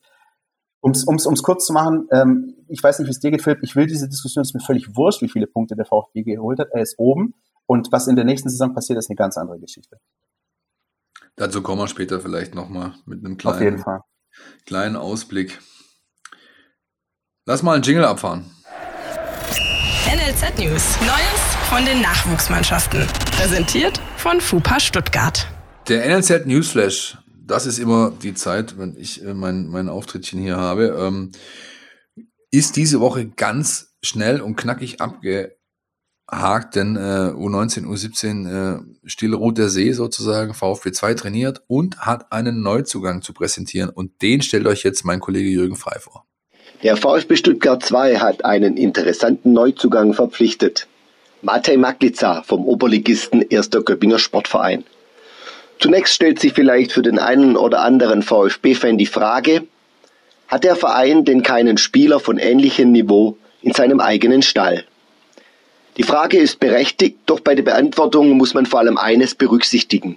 Mate Maklica hat nicht die klassische Ausbildung in einem Nachwuchsleistungszentrum durchlaufen, er spielte vielmehr in der Jugend bei der TSG Backnang. Er ist der typische Spätentwickler und genau deshalb verspricht sich der VfB von ihm noch ein gehöriges Entwicklungspotenzial. Mate Maklica wurde in dem einen Jahr in Göppingen von Trainer Gianni Covelli weiterentwickelt. Jetzt sollen beim VfB mit einem größeren Trainingsaufwand sechs Einheiten pro Woche statt bisher nur drei in Göppingen der nächste Schritt folgen. Ein Routinier wie beispielsweise Mark Stein an seiner Seite in der Innenverteidigung wird sicherlich seinen Teil dazu beitragen, dass er die nächsten Schritte machen kann. Maglica bringt körperlich alle Voraussetzungen mit. Er ist 1,96 groß, Zweikampf- und Kopfball stark. Er hat eine solide Technik, eine gute Spieleröffnung und einen wahnsinnig starken linken Fuß. Davon konnten sich die Leute überzeugen im April 2019, vor allem als er beim 1-0-Sieg der TSG Backnang bei den Stuttgarter Kickers einen Freistoß aus 25 Metern ins Netz hämmerte. Der VfB hat das Rennen um Magdica gemacht, obwohl auch die TSG Hoffenheim 2 mit ihrem Trainer Marco Wildersen und Regionalligist Alemannia Aachen an dem Innenverteidiger interessiert war. Die 25.000 Euro Ablösesumme, die kolportiert werden, dürften vom VfB gut investiert sein. Bei Lichte betrachtet kann der VfB bei dieser Verpflichtung nur gewinnen. Matej Maglica heißt der gute Mann äh, vom ersten Göppinger SV, zuvor TSG Backnang, also hier schon im Umkreis ein bisschen gekickt. Spannende Personalie finde ich. Ich mag solche, ich mag solche Werdegänge, sage ich jetzt mal. Ja, wenn du halt nicht diese klassische NLZ Karriere hinter dir hast, nicht schon geschliffen und getrimmt wurdest ohne Ende, sondern halt noch eher roh bist und trotzdem deinen Weg gehen kannst. Mich erinnert das spontan an Benno Röcker, äh, der Kapitän äh, von äh, Wiesbaden, äh, vormals äh, Brøndby IF unter äh, Alex Zorniger. Der kam damals von, äh, der wurde in Löchgau quasi beim Kicken auf dem, auf dem Bolzplatz entdeckt und, und kam dann auch irgendwie zum VfB und hat über den VfB 2 dann auch ein, zwei Profispiele, glaube ich, noch gemacht, bevor er dann gegangen ist. Riesentyp, Riesenkante auch, äh, groß, äh, Abwehrspieler, beide gleiche Position. Wäre schön, wenn der Kollege Maklica einen ähnlichen Weg äh, gehen könnte, würde mich einfach für ihn freuen. Und der, mein, der Name, also ich bitte euch, ja, der hat ja schon seinen, seinen Spitznamen weg, den Christian, wie du sicherlich bestätigen kannst. Maklica ist äh, serbokroatisch für der kleine Nebel. Ja.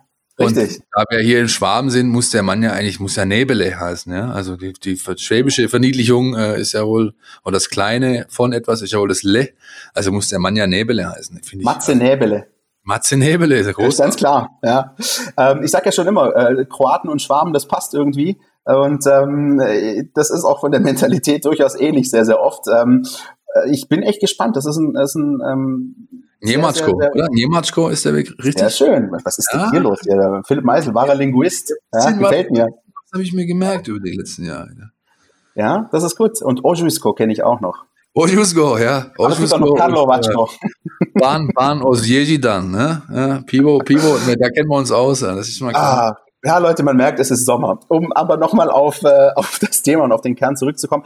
Der VfB hat da das Rennen äh, gemacht, um ja einen der begehrtesten Spieler eben äh, aus dieser Oberliga. Das hat der Jürgen ja auch gerade erklärt. Und ähm, das ist auch schon mal wieder so ein Statement, dass es der VfB einfach dann doch auch wieder schafft. Nicht nur, das haben wir in den vergangenen Wochen ein bisschen breit getreten, so dieses NLZ-Netz, das so ein bisschen ausgefahren wird äh, in ganz Baden-Württemberg bis runter an den Bodensee, sondern dass der VfB auch für solche Spieler einfach wieder eine, eine Anlaufstation ist und, und, und die Spieler sich für so einen Verein dann entscheiden, um mit ihm in der Regionalliga zu spielen. Finde ich ein gutes Zeichen. Ja, jetzt einfach mal abwarten. Also wie gesagt, die trainieren gerade. Ähm, meine Anfrage mit äh, Frank Farnhorst sprechen zu können läuft immer noch. Ich hoffe, ich kann demnächst auch mal vielleicht runter und zumindest aus der Ferne eine Trainingseinheit beobachten. Ähm, mal schauen, ob das möglich ist. Jedenfalls äh, scheint da unten gerade hochkonzentriert gearbeitet zu werden. Das ist erstmal kein schlechtes Zeichen. Ja, und wie es dann weitergeht, äh, wird sich die nächsten Wochen zeigen. Ich glaube, der WEV hat schon mal erste Weichen gestellt auf eine Wiederaufnahme des, des Regelbetriebs. Ja, mal schauen, wie es weitergeht. Wir werden auf jeden Fall dranbleiben und das hier entsprechend breit treten und berichten. Wir werden dranbleiben und wenn ich richtig informiert bin, im August äh, steht auch noch das WV-Pokal-Viertelfinale an. Das meine ich, da terminiert ja, oder? die wollen halt Pokal fertig spielen quasi und der VfB 2 bekommt es dann äh, äh, was zuvor noch der Unterschied von zwei Ligen war, jetzt mit seinem Liga-Konkurrenten zu tun, nämlich der SG Sonnenhof Groß Asbach, dem selbsternannten Dorfclub.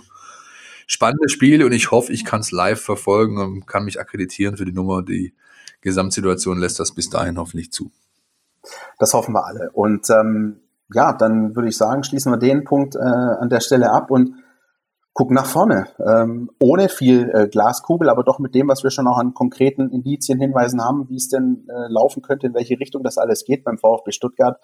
Ähm, nächste Saison wieder Bundesliga. Das heißt, ähm, auch die ganz, ganz großen Gegner, die kommen. Ich muss ganz persönlich sagen, ich freue mich natürlich. Ähm, auf die Kicks gegen, gegen Augsburg und Mainz habe ich nicht so wirklich Lust. Ich glaube aber, da geht es irgendwie vielen da draußen äh, ähnlich. Das sind irgendwie, sind da doch mal ein paar Vereine dabei, wo man sagt, ja, okay, aber das weißt du, auf wen ich mich freue? Weißt du, auf wen ich mich freue? Ähm, also ich, ich, ich, ich persönlich kann es dir nur sagen, ich weiß nicht, ob du derselben Meinung bist wie ich. Ich freue mich, äh, weil ich auch gern so ein, so ein Mensch bin, der auf Revanche steht, gegen äh, Union Berlin zu spielen. Ja, so sieht's aus. Ja, sind wir uns einig. Das ist äh, diese beiden Spiele, ähm, da haben hoffentlich alle das Messer zwischen den Zähnen, ne, sage ich dir. Und das, das äh, ähm, da ist einfach eine Rechnung offen. Und dazu bleibe ich dabei, super sympathischer Club, äh, tolle Fans, tolles Stadion. Kult, ja, äh, von mir aus, wenn man so möchte, aber das wird, äh, werden zwei Highlight-Wochenenden. Und ich weiß jetzt schon, dass wir beide uns drum prügeln werden, wer nach Berlin äh, fahren darf, wenn wir fahren dürfen. Dann äh, Gut, ich meine, wir haben ja zweimal Berlin, das können wir ja auch ähm, Chili Ja, was willst du denn bei der, bei der, also bitte, bei Hertha, wer, wer will denn da hin? Also da will doch kein Mensch hin. Außerdem hast nur, du schon mal. Nur, nur um Frank Zander zu hören. Aber ja, ich, ich nach nehme Hause fahren wir nicht, wa? Ja. Genau. Ja. Hast du schon mal, hast du schon mal in Berlin gearbeitet? Stadion? Äh, ja, einmal. Und ich muss aber ganz ehrlich sagen, dieses Berliner Olympiastadion, ich habe ähm, Findest du ein Skandal, ehrlich gesagt. Es ist, es ist echt, es ist echt ein Skandal. Vor allem, weil man eben, wenn man weiß, wie, also so das Berliner Olympiastadion ist so ein richtig feierlicher Ort für so große Spiele, Finals. Ich war natürlich bei beiden, ähm, also bei den letzten beiden äh, Pokalfinals mit VfB-Beteiligung im Stadion. Ich war aber auch bei der WM 2006 beim Spiel Brasilien-Kroatien im Olympiastadion. Und wenn du so einen Kick hast, ist das Olympiastadion bombastisch. Ja. Aber wenn die Hertha samstags um 15.30 Uhr gegen Augsburg spielt oder meinetwegen dann noch gegen den VfB, dann ist das schon eher, ja. ja das Einzige, so. was ich irgendwie, das Einzige, was ich geil finde, ist diese Art, dieses Art Reporter-Casino, wo du vorm Spiel bist, ja, wo, ja. man sich noch kurz austauschen kann und, und äh, äh, erfrischen sozusagen oder stärken, wie man sie. Das hat so einen geilen alten DDR-Charme, dass ich die ganze dachte, jetzt kommt hier gleich äh, Erich Honecker um die Ecke und bietet mir Erbsensuppe mit Würstchen an. So, das ist großartig. Ja. Aber an, alles andere da drin, schon allein angefangen mit diesen weiten Wegen, wenn du da aufs Klo musst, irgendwie hast du, siehst du 20 Minuten vom Spiel weil die ganze Zeit nur unterwegs bist, lauter solche Sachen. Also, puh, ja, aber das Reporter-Casino, das lasse ich mir gefallen, ja, muss ich sagen. Also wir freuen uns dann doch, äh, denke ich, und nicht nur wir, sondern eben vor allem auch die Verantwortlichen beim VfB Stuttgart, dass es wieder nach oben geht, in die, wie man immer so schön sagt, höchste deutsche Spielklasse.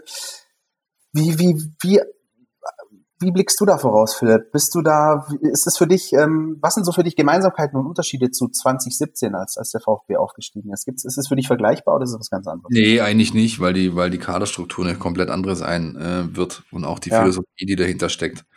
Ähm, Und auch dieses, du kannst dich noch daran erinnern, als äh, das damals hochging, hieß es ja von allen, von wirklich jedem, den du gefragt hast und auch von bestimmt noch mal so vielen, die du nicht gefragt hast, der VfB Stuttgart, das ist kein normaler Aufsteiger. Und äh, das war damals vielleicht ob der Gesamtsituation, der Kaderstärke, den Namen, äh, dem finanziellen Background, whatever, gegeben.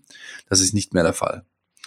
Ähm, der VfB Stuttgart ist, ist, ist eine Mannschaft, die kleine Brötchen backen wird, die äh, und hoffentlich, und das ist das, was wir hier auf meinem Sheet steht hier, was darf bleiben? Fragezeichen. Als erste Frage jetzt für diesen Blog. Und für mich darf bitte bleiben, dass diese, dieser eingeschlagene Weg jetzt endlich mal stringent verfolgt wird und dass nicht beim geringsten Windchen wieder alles über den Haufen geworfen wird. Dass wirklich zumindest mal der, der Grundstein für eine für eine von Konstanz, äh, Kontinuität geprägter äh, Phase, dass das irgendwie Einzug halten kann. Das würde ich mir einfach nur wünschen, dass das das äh, darf darf gern so bleiben, wie es jetzt die letzten sechs Monate war und dann muss man eben auch schauen, wie sich wie sich diese wie sich diese jungen Leute, wie die die unbestritten hoch veranlagt sind, äh, dann auch jetzt dann irgendwie in diesem Konstrukt dann weiterentwickeln können. Und ich glaube, ähm, der VfB ist da nicht mehr diese, diese, diese,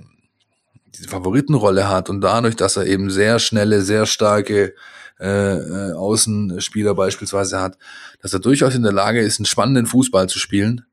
Ähm, wenn ich sehe, was, was Nürnberg und Sandhausen war mit der Dreierkette und Fünfer Mittelfeld mit Wamangituka und äh, oder Wamangituka oder wie man ihn ausspricht, Silas eben und und Gonzales als Wingbacks auf den Außen, das war schon sehr spannend. Und das kann in der Fußball-Bundesliga, glaube ich, auch ganz gut funktionieren gegen die eine oder andere Mannschaft.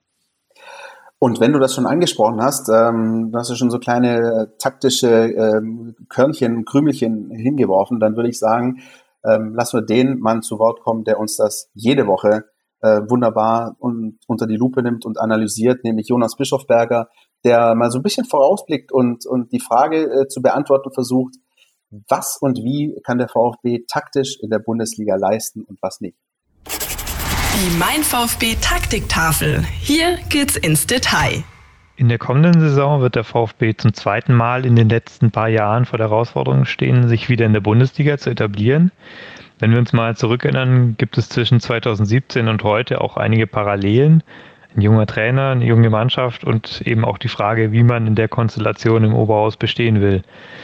Auch taktisch gibt es Ähnlichkeiten zu 2017. Der VfB war damals wie heute eine Mannschaft, die ähm, eigentlich versucht hat, alle Phasen im Spiel zu dominieren, die sich jetzt nicht eine davon ausgesucht hat. Also gegen den Ball, mit dem Ball und auch das Umschaltspiel. Nur war der VfB damals wie heute natürlich großer Favorit in der zweiten Liga und kam dann doch auch viel über den eigenen Ballbesitz. Ne, nach dem Aufstieg allerdings waren dann plötzlich wieder alle Phasen gefragt, weil man in der Bundesliga eben nicht mehr Favorit war und äh, gleichzeitig aber auch nicht komplett im Defensivfußball verfallen wollte.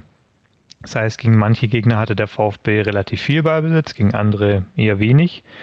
Und ähm, so waren eben auch die Herausforderungen in den Spielen relativ unterschiedlich. Und daran ist der VfB am Ende der ersten Saisonhälfte 17, 18 auch so ein bisschen zerbrochen, dass man da zu viele Sachen können musste und auch allem, was die Bundesliga so von einem verlangt, auch gerecht werden wollte, aber das dann am Ende nicht mehr so richtig äh, hinbekommen hat und dann gar nichts mehr funktioniert hat. Was allerdings Hoffnung macht, ist, dass äh, Materazzo es zu schaffen scheint, viele Sachen zu vermitteln, ohne dass seine Mannschaft überfordert wird. Er hat dazu mal in einem Interview gesagt, dass er zum Beispiel nicht alle Informationen auch an alle Spieler weitergibt, sondern gewisse Vorgaben nur an die Spieler rausgibt, die sie auch umsetzen sollen. Außerdem baut sein Spiel sowieso relativ stark auf Prinzipien auf und weniger auf so starren taktischen Vorgaben, ähm, die man eins zu eins umsetzen muss. Ein Beispiel wäre das Prinzip, dass die Flügelspieler vorrangig in die Tiefe gehen sollen und nur so viel Breite wie nötig herstellen sollen. Das äh, sieht man daran, dass die Flügelspieler eben immer wieder versuchen, hinter die Abwehr zu starten und sich eben nicht äh, nach außen absetzen, um sich anzubieten. Und das macht das Passspiel äh, eben sehr viel vertikaler und sorgt dafür, dass es nicht so viel auf dem Flügel läuft. Und äh, ja, das ist ein Prinzip, was eben nicht nur im Ballbesitz funktioniert, sondern genauso gut auch im Konter. Und so schlägt man praktisch zwei Fliegen mit einer Klappe und äh, hat quasi ein Prinzip für zwei Spielphasen. Und äh, wenn, wenn die Prinzipien eben nach diesem Muster relativ allgemein gehalten sind, dann kann man schaffen, eine, eine, klare Handschrift zu etablieren, ohne dass die Spieler eben mit zu vielen Vorgaben überfrachtet werden und auch ohne, dass die Kreativität des Einzelnen zu sehr eingeschränkt wird. So ist Materazzos Fußball halt äh, zwar einerseits sehr taktisch geprägt, aber wirkt unterm Strich immer noch ziemlich organisch und spontan und auch intuitiv zu spielen. Und das könnte tatsächlich ein wichtiger Trumpf werden, denn äh, so kann der VfB mit, mit einem Spielansatz äh, auf Bayern und Dortmund genauso gut vorbereitet sein wie auf den FC Augsburg zum Beispiel. So könnte das dann am Ende doch ganz gut laufen, wenn man es dann auch schafft, einen guten Kader zu, äh, zusammenzustellen und wenn auch die sonstigen Rahmenbedingungen passen, wenn vielleicht wieder Zuschauer in die Stadien dürfen und so. Äh, trotzdem werden einige Mannschaften der Bundesliga natürlich äh, die besseren Voraussetzungen haben als der VfB. Zudem bleibt es ein Nachteil, dass der VfB relativ frisch immer noch aus einem Umbruch kommt und noch nicht so gefestigt ist wie eine Mannschaft wie der SC Freiburg zum Beispiel, wo einfach seit Jahren klar ist, wie die spielen wollen und einfach alle Aspekte der sportlichen Planung ineinander greifen. Und insofern wird die Saison für den VfB auf jeden Fall eine Herausforderung. Vielen Dank, Jonas, und äh, an der Stelle auch dir ähm, eine schöne Sommerpause. Ähm, das war großartig die ganze Saison über, ähm, wirklich dieser Blick voraus auf die jeweiligen Spiele und auch jetzt dieser Blick voraus auf die Bundesliga-Saison. Äh, ganz interessant.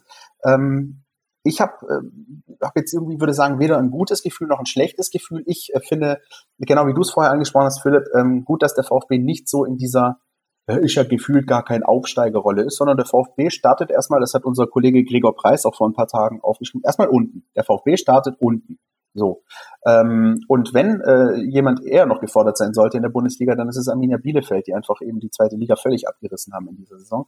Ähm, der VfB wird in keinem Spiel der Favorit sein, zumindest, äh, sagen wir mal, in den ersten äh, sieben, acht, neun Spieltagen, bevor sich die Tabelle nicht irgendwie rauskristallisiert hat.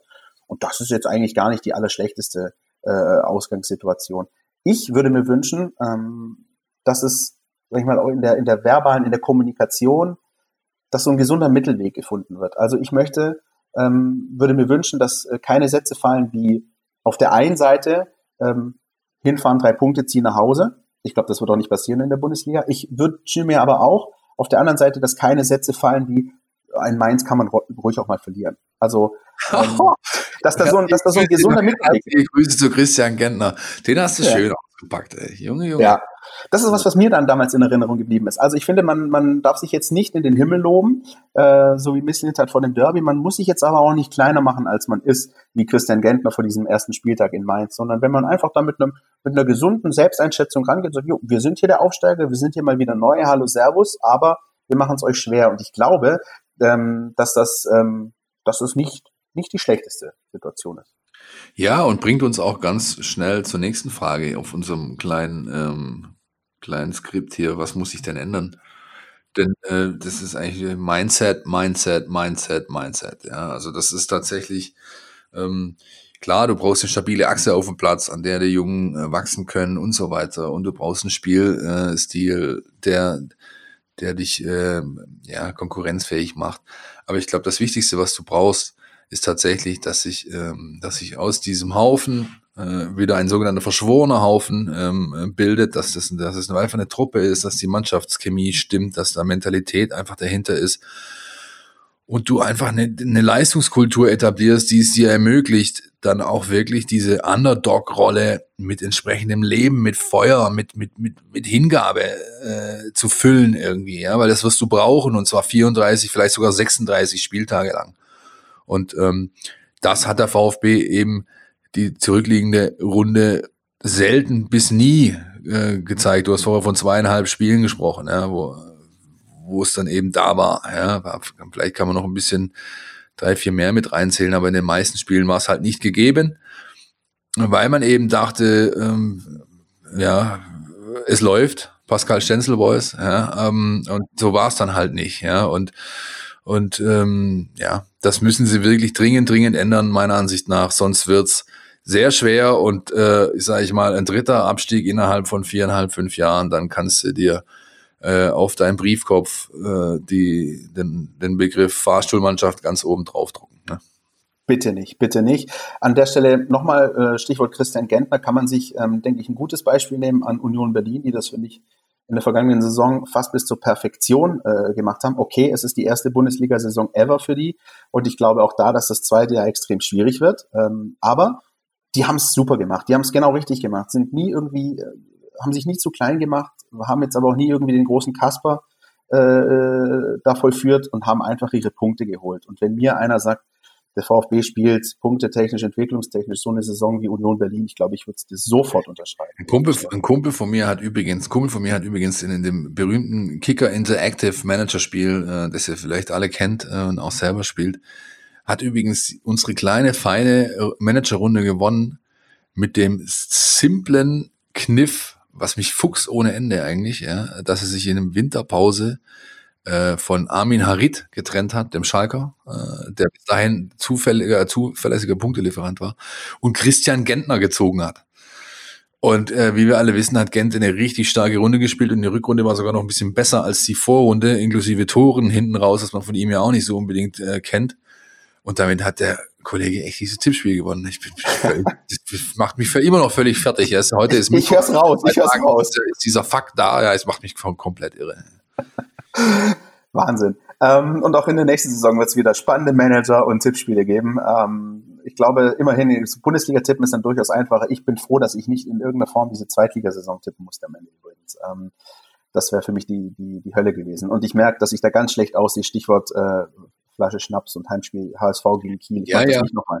Nee, nee, ich mach das nicht nochmal. Ich freue mich schon, wenn du aus deinem Kroatien-Urlaub zurückkommst, äh, weil dann, äh, weil dann vom, vom Onkel äh, der gute Stoff äh, zu mir äh, wandert aufgrund unserer kleinen Wette. Das wird definitiv zelebriert ähm, und äh, unter Dach und Fach gebracht.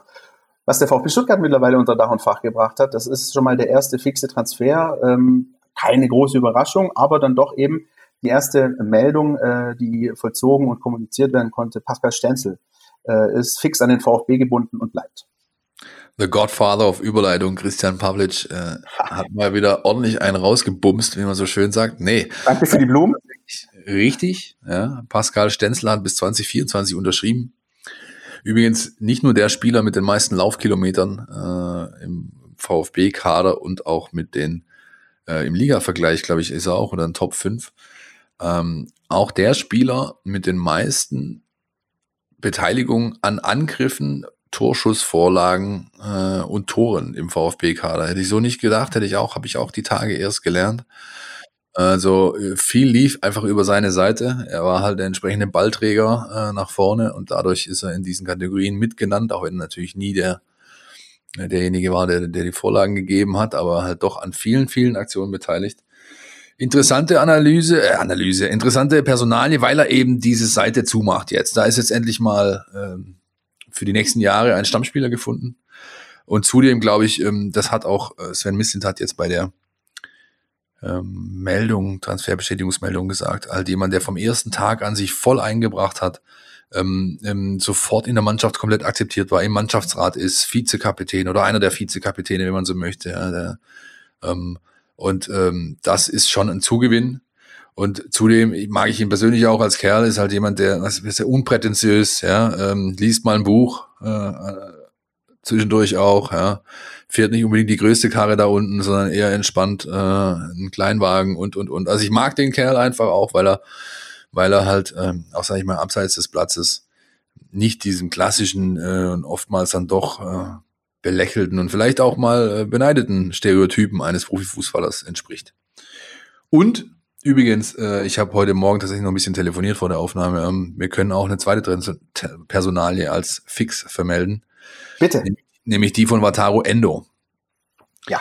Da war es ja so, dass die, dass die, ähm, die Option seitens des VfB gezogen wurde.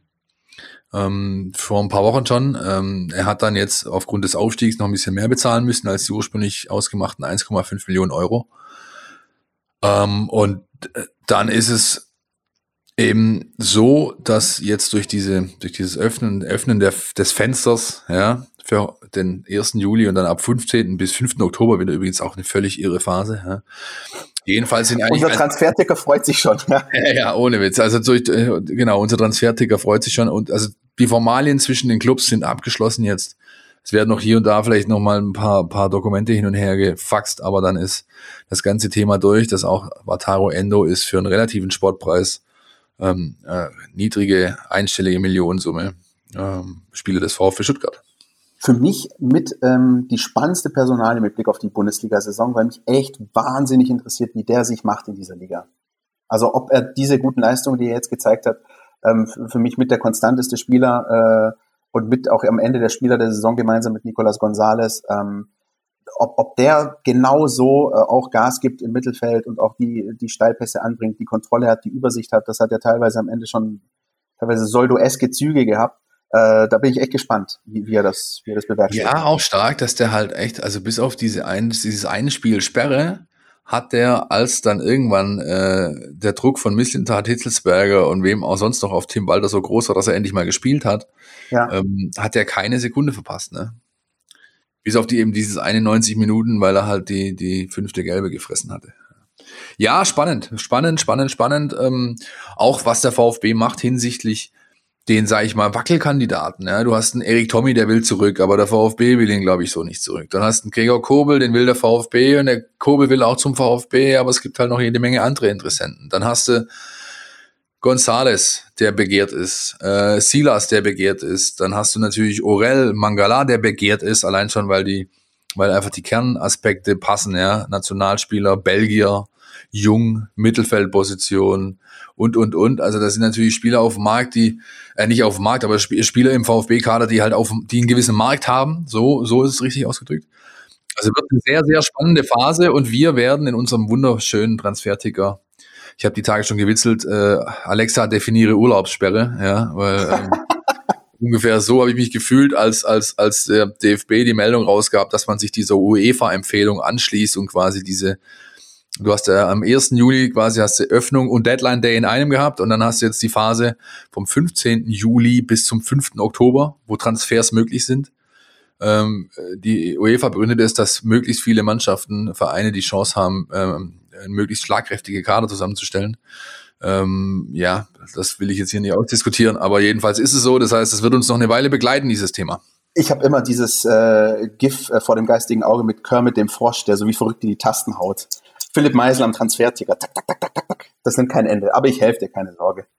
Ja, äh, ja, wir alle. Also das natürlich alle, alle wir Kollegen äh, gefragt. Äh, nicht nur das Umsetzen, sondern wir telefonieren ja auch viel. Du sprichst unendlich viel. Du hast halt deine Quellen, telefonierst hier, da und da wird sich einiges tun noch die nächsten äh, Tage momentan oder Wochen, Monate. Momentan hat der VfB Stuttgart sage und schreibe 36 Spieler formell in seinem Kader mit den äh, Ausgeliehenen, die jetzt ab 1.7. wieder zurück sind. Also Tommy, Nartei, Kopac, Pablo Maffeo, falls sich noch jemand erinnert, Ailton, Kobel, äh, Phillips sind ähm, formell weg, ja, weil deren Leihverträge ausgelaufen sind. Beide Spieler wollen aber hier bleiben. Also da wird sich noch einiges tun, denn äh, ich glaube, die werden wieder so mit einer Kaderstärke irgendwo zwischen 27 und 30 in die Liga gehen. Das heißt, da müssen noch ein paar weg. Ein paar wollen sie auch noch holen, also wird jede Menge Bewegung auch sein. Und ihr werdet das wie immer bei uns ähm, mitbekommen. Wir sind da für euch am Ball. Wie gesagt, nicht nur wir beiden, sondern auch die vielen lieben Kollegen aus ähm, dem Sportressort, die da eben auch äh, ihre Telefonleitung glühen lassen und ähm, unser Transferticker, ja, sei euch da ans Herz gelegt. Philipp, wie sieht's ansonsten aus denn im Sommer? Gibt's da schon irgendwie einen Plan? Einen, einen konkreten gibt's noch nicht, ne? wie jetzt genau eigentlich das weitergeht und wann es wieder losgeht.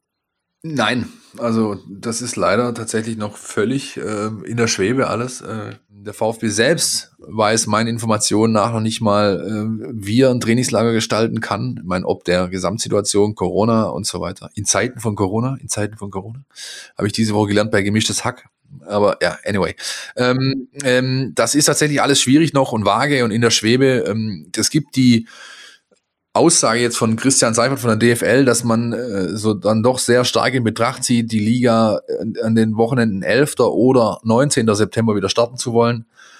Dann hast du noch einen DFB-Pokal, dann hast du aber auch die Europa League und Champions League Spiele, die noch fertig gespielt werden müssen und was weiß denn ich nicht alles. Und also, du hast vor allem, das, was ja mit einer der größten äh, fast Skandale ist, du hast ja wirklich diese Nations League, die die UEFA durchziehen möchte. Das heißt, momentan ist es, glaube ich, im Rahmenkalender so terminiert, dass vor diesem möglichen ersten Bundesligaspieltag oder DFB-Pokalspieltag im Dezember tatsächlich zwei, drei Länderspieltermine äh, terminiert sind, wo dann Nations League gespielt wird, die ja im Moment völliger Humbug ist. Also ich fand den Wettbewerb immer schon komisch, aber jetzt braucht ihn eigentlich wirklich absolut Wie gesagt, mehr. Ist naja. alles noch super vage, ist nicht seriös zu bewerten und einzuschätzen. Und ähm, ich gehe einfach mal davon aus, dass jetzt vier Wochen richtig ruhig ist und dann geht's wahrscheinlich so langsam mit äh, Vorbereitung und so weiter wieder ein bisschen los und hoffentlich dann auch ähm, peu à peu mit, mit weiteren Lockerungen, wenn sich da draußen endlich mal wieder mehr Leute benehmen und Masken tragen und sonst was, äh, damit wir ähm, dann auch mal wieder alle Fußball live vor Ort sehen können in absehbarer Zeit. Ob das dieses Jahr so wird,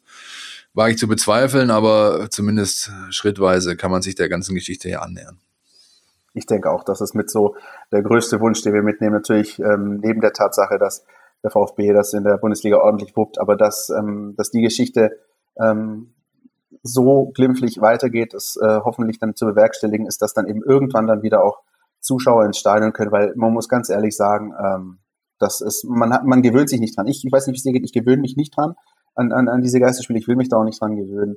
Ähm, nee, gar nicht, klar. Also ich fand es jetzt auch die letzten Wochen wirklich schwierig, ähm, weil dir einfach, wir haben ja letzte Woche drüber gesprochen, weil dir so viel fehlt oder vorletzte Woche, weißt du, an Einblicken, an Gefühl für das, was in der Mannschaft vorgeht, diese tägliche Trainingsarbeit, die wir ja mindestens zweimal die Woche einfach gesehen haben. Ja. Richtig, genau. Ähm, ja. das, das, das fehlt dir alles, das macht es uns wirklich auch nicht einfach, ähm, äh, Dinge einzuschätzen, zu bewerten, darüber zu schreiben. Das ist, äh, wäre schön, wenn sich das bald wieder ändern könnte. Dein Wort in äh, Gottes Ohr und ähm, mögen deine Wünsche erhört werden. Ich glaube, ähm, die, äh, die genaue äh, ja, Gefühlslage, die geht euch genauso. Ich bin mir sicher, das sind äh, der Philipp und nicht, äh, nicht ich, da sind, wir sind, wir nehmen schon lang auf, ne? Da sind der Philipp und ich nicht allein, da bin ich mir ziemlich sicher. Ja, nehmen wir, Christian. Es dürfte die längste Podcast-Folge der Geschichte sein, die jetzige. Ja.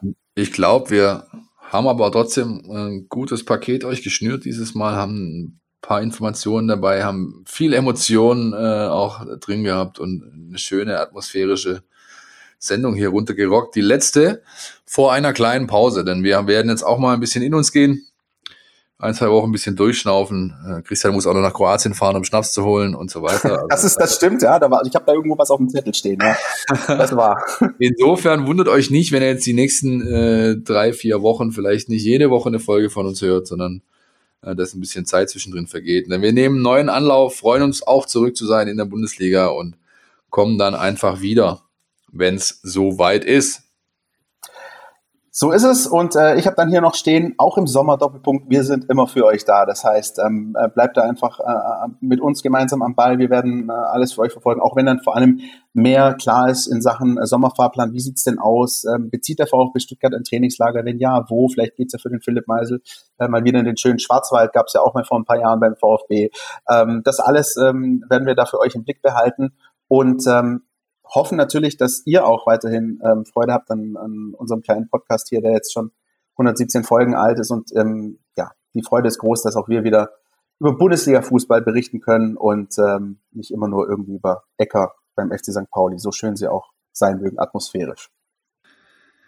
Ich sage nur ein Wort. Vielen Dank. Liebe Leute, wir wünschen euch äh, eine schöne Sommerpause. Ja, lasst es euch gut gehen. Ähm, und ganz wichtig, das hat der Philipp vorher auch schon äh, ein bisschen durchblicken lassen. Ja, bleibt gesund, ähm, haltet Abstand, macht keinen Blödsinn. Und dann vielleicht können wir bald auch schon wieder ins Fußballstadion gehen im nächsten Jahr irgendwann. Ich glaube, das wäre super für uns alle. Wir wünschen euch eine gute Zeit, ähm, hoffen, dieser kleine Ritt, dieser verrückte Ritt durch diese ganz außergewöhnliche Zweitligasaison hat euch ein bisschen Spaß gemacht. Philipp, ich wünsche dir was, ne? Und ähm, versprochen, wenn wir die nächste Folge dann äh, haben oder sagen wir spätestens vor dem ersten Spieltag hast du dein Fläschchen dastehen. Ich freue mich. Bis dahin, liebe Leute. Tschüss. Ciao. Podcast statt. Der Mein VfB Podcast von Stuttgarter Nachrichten und Stuttgarter Zeitung.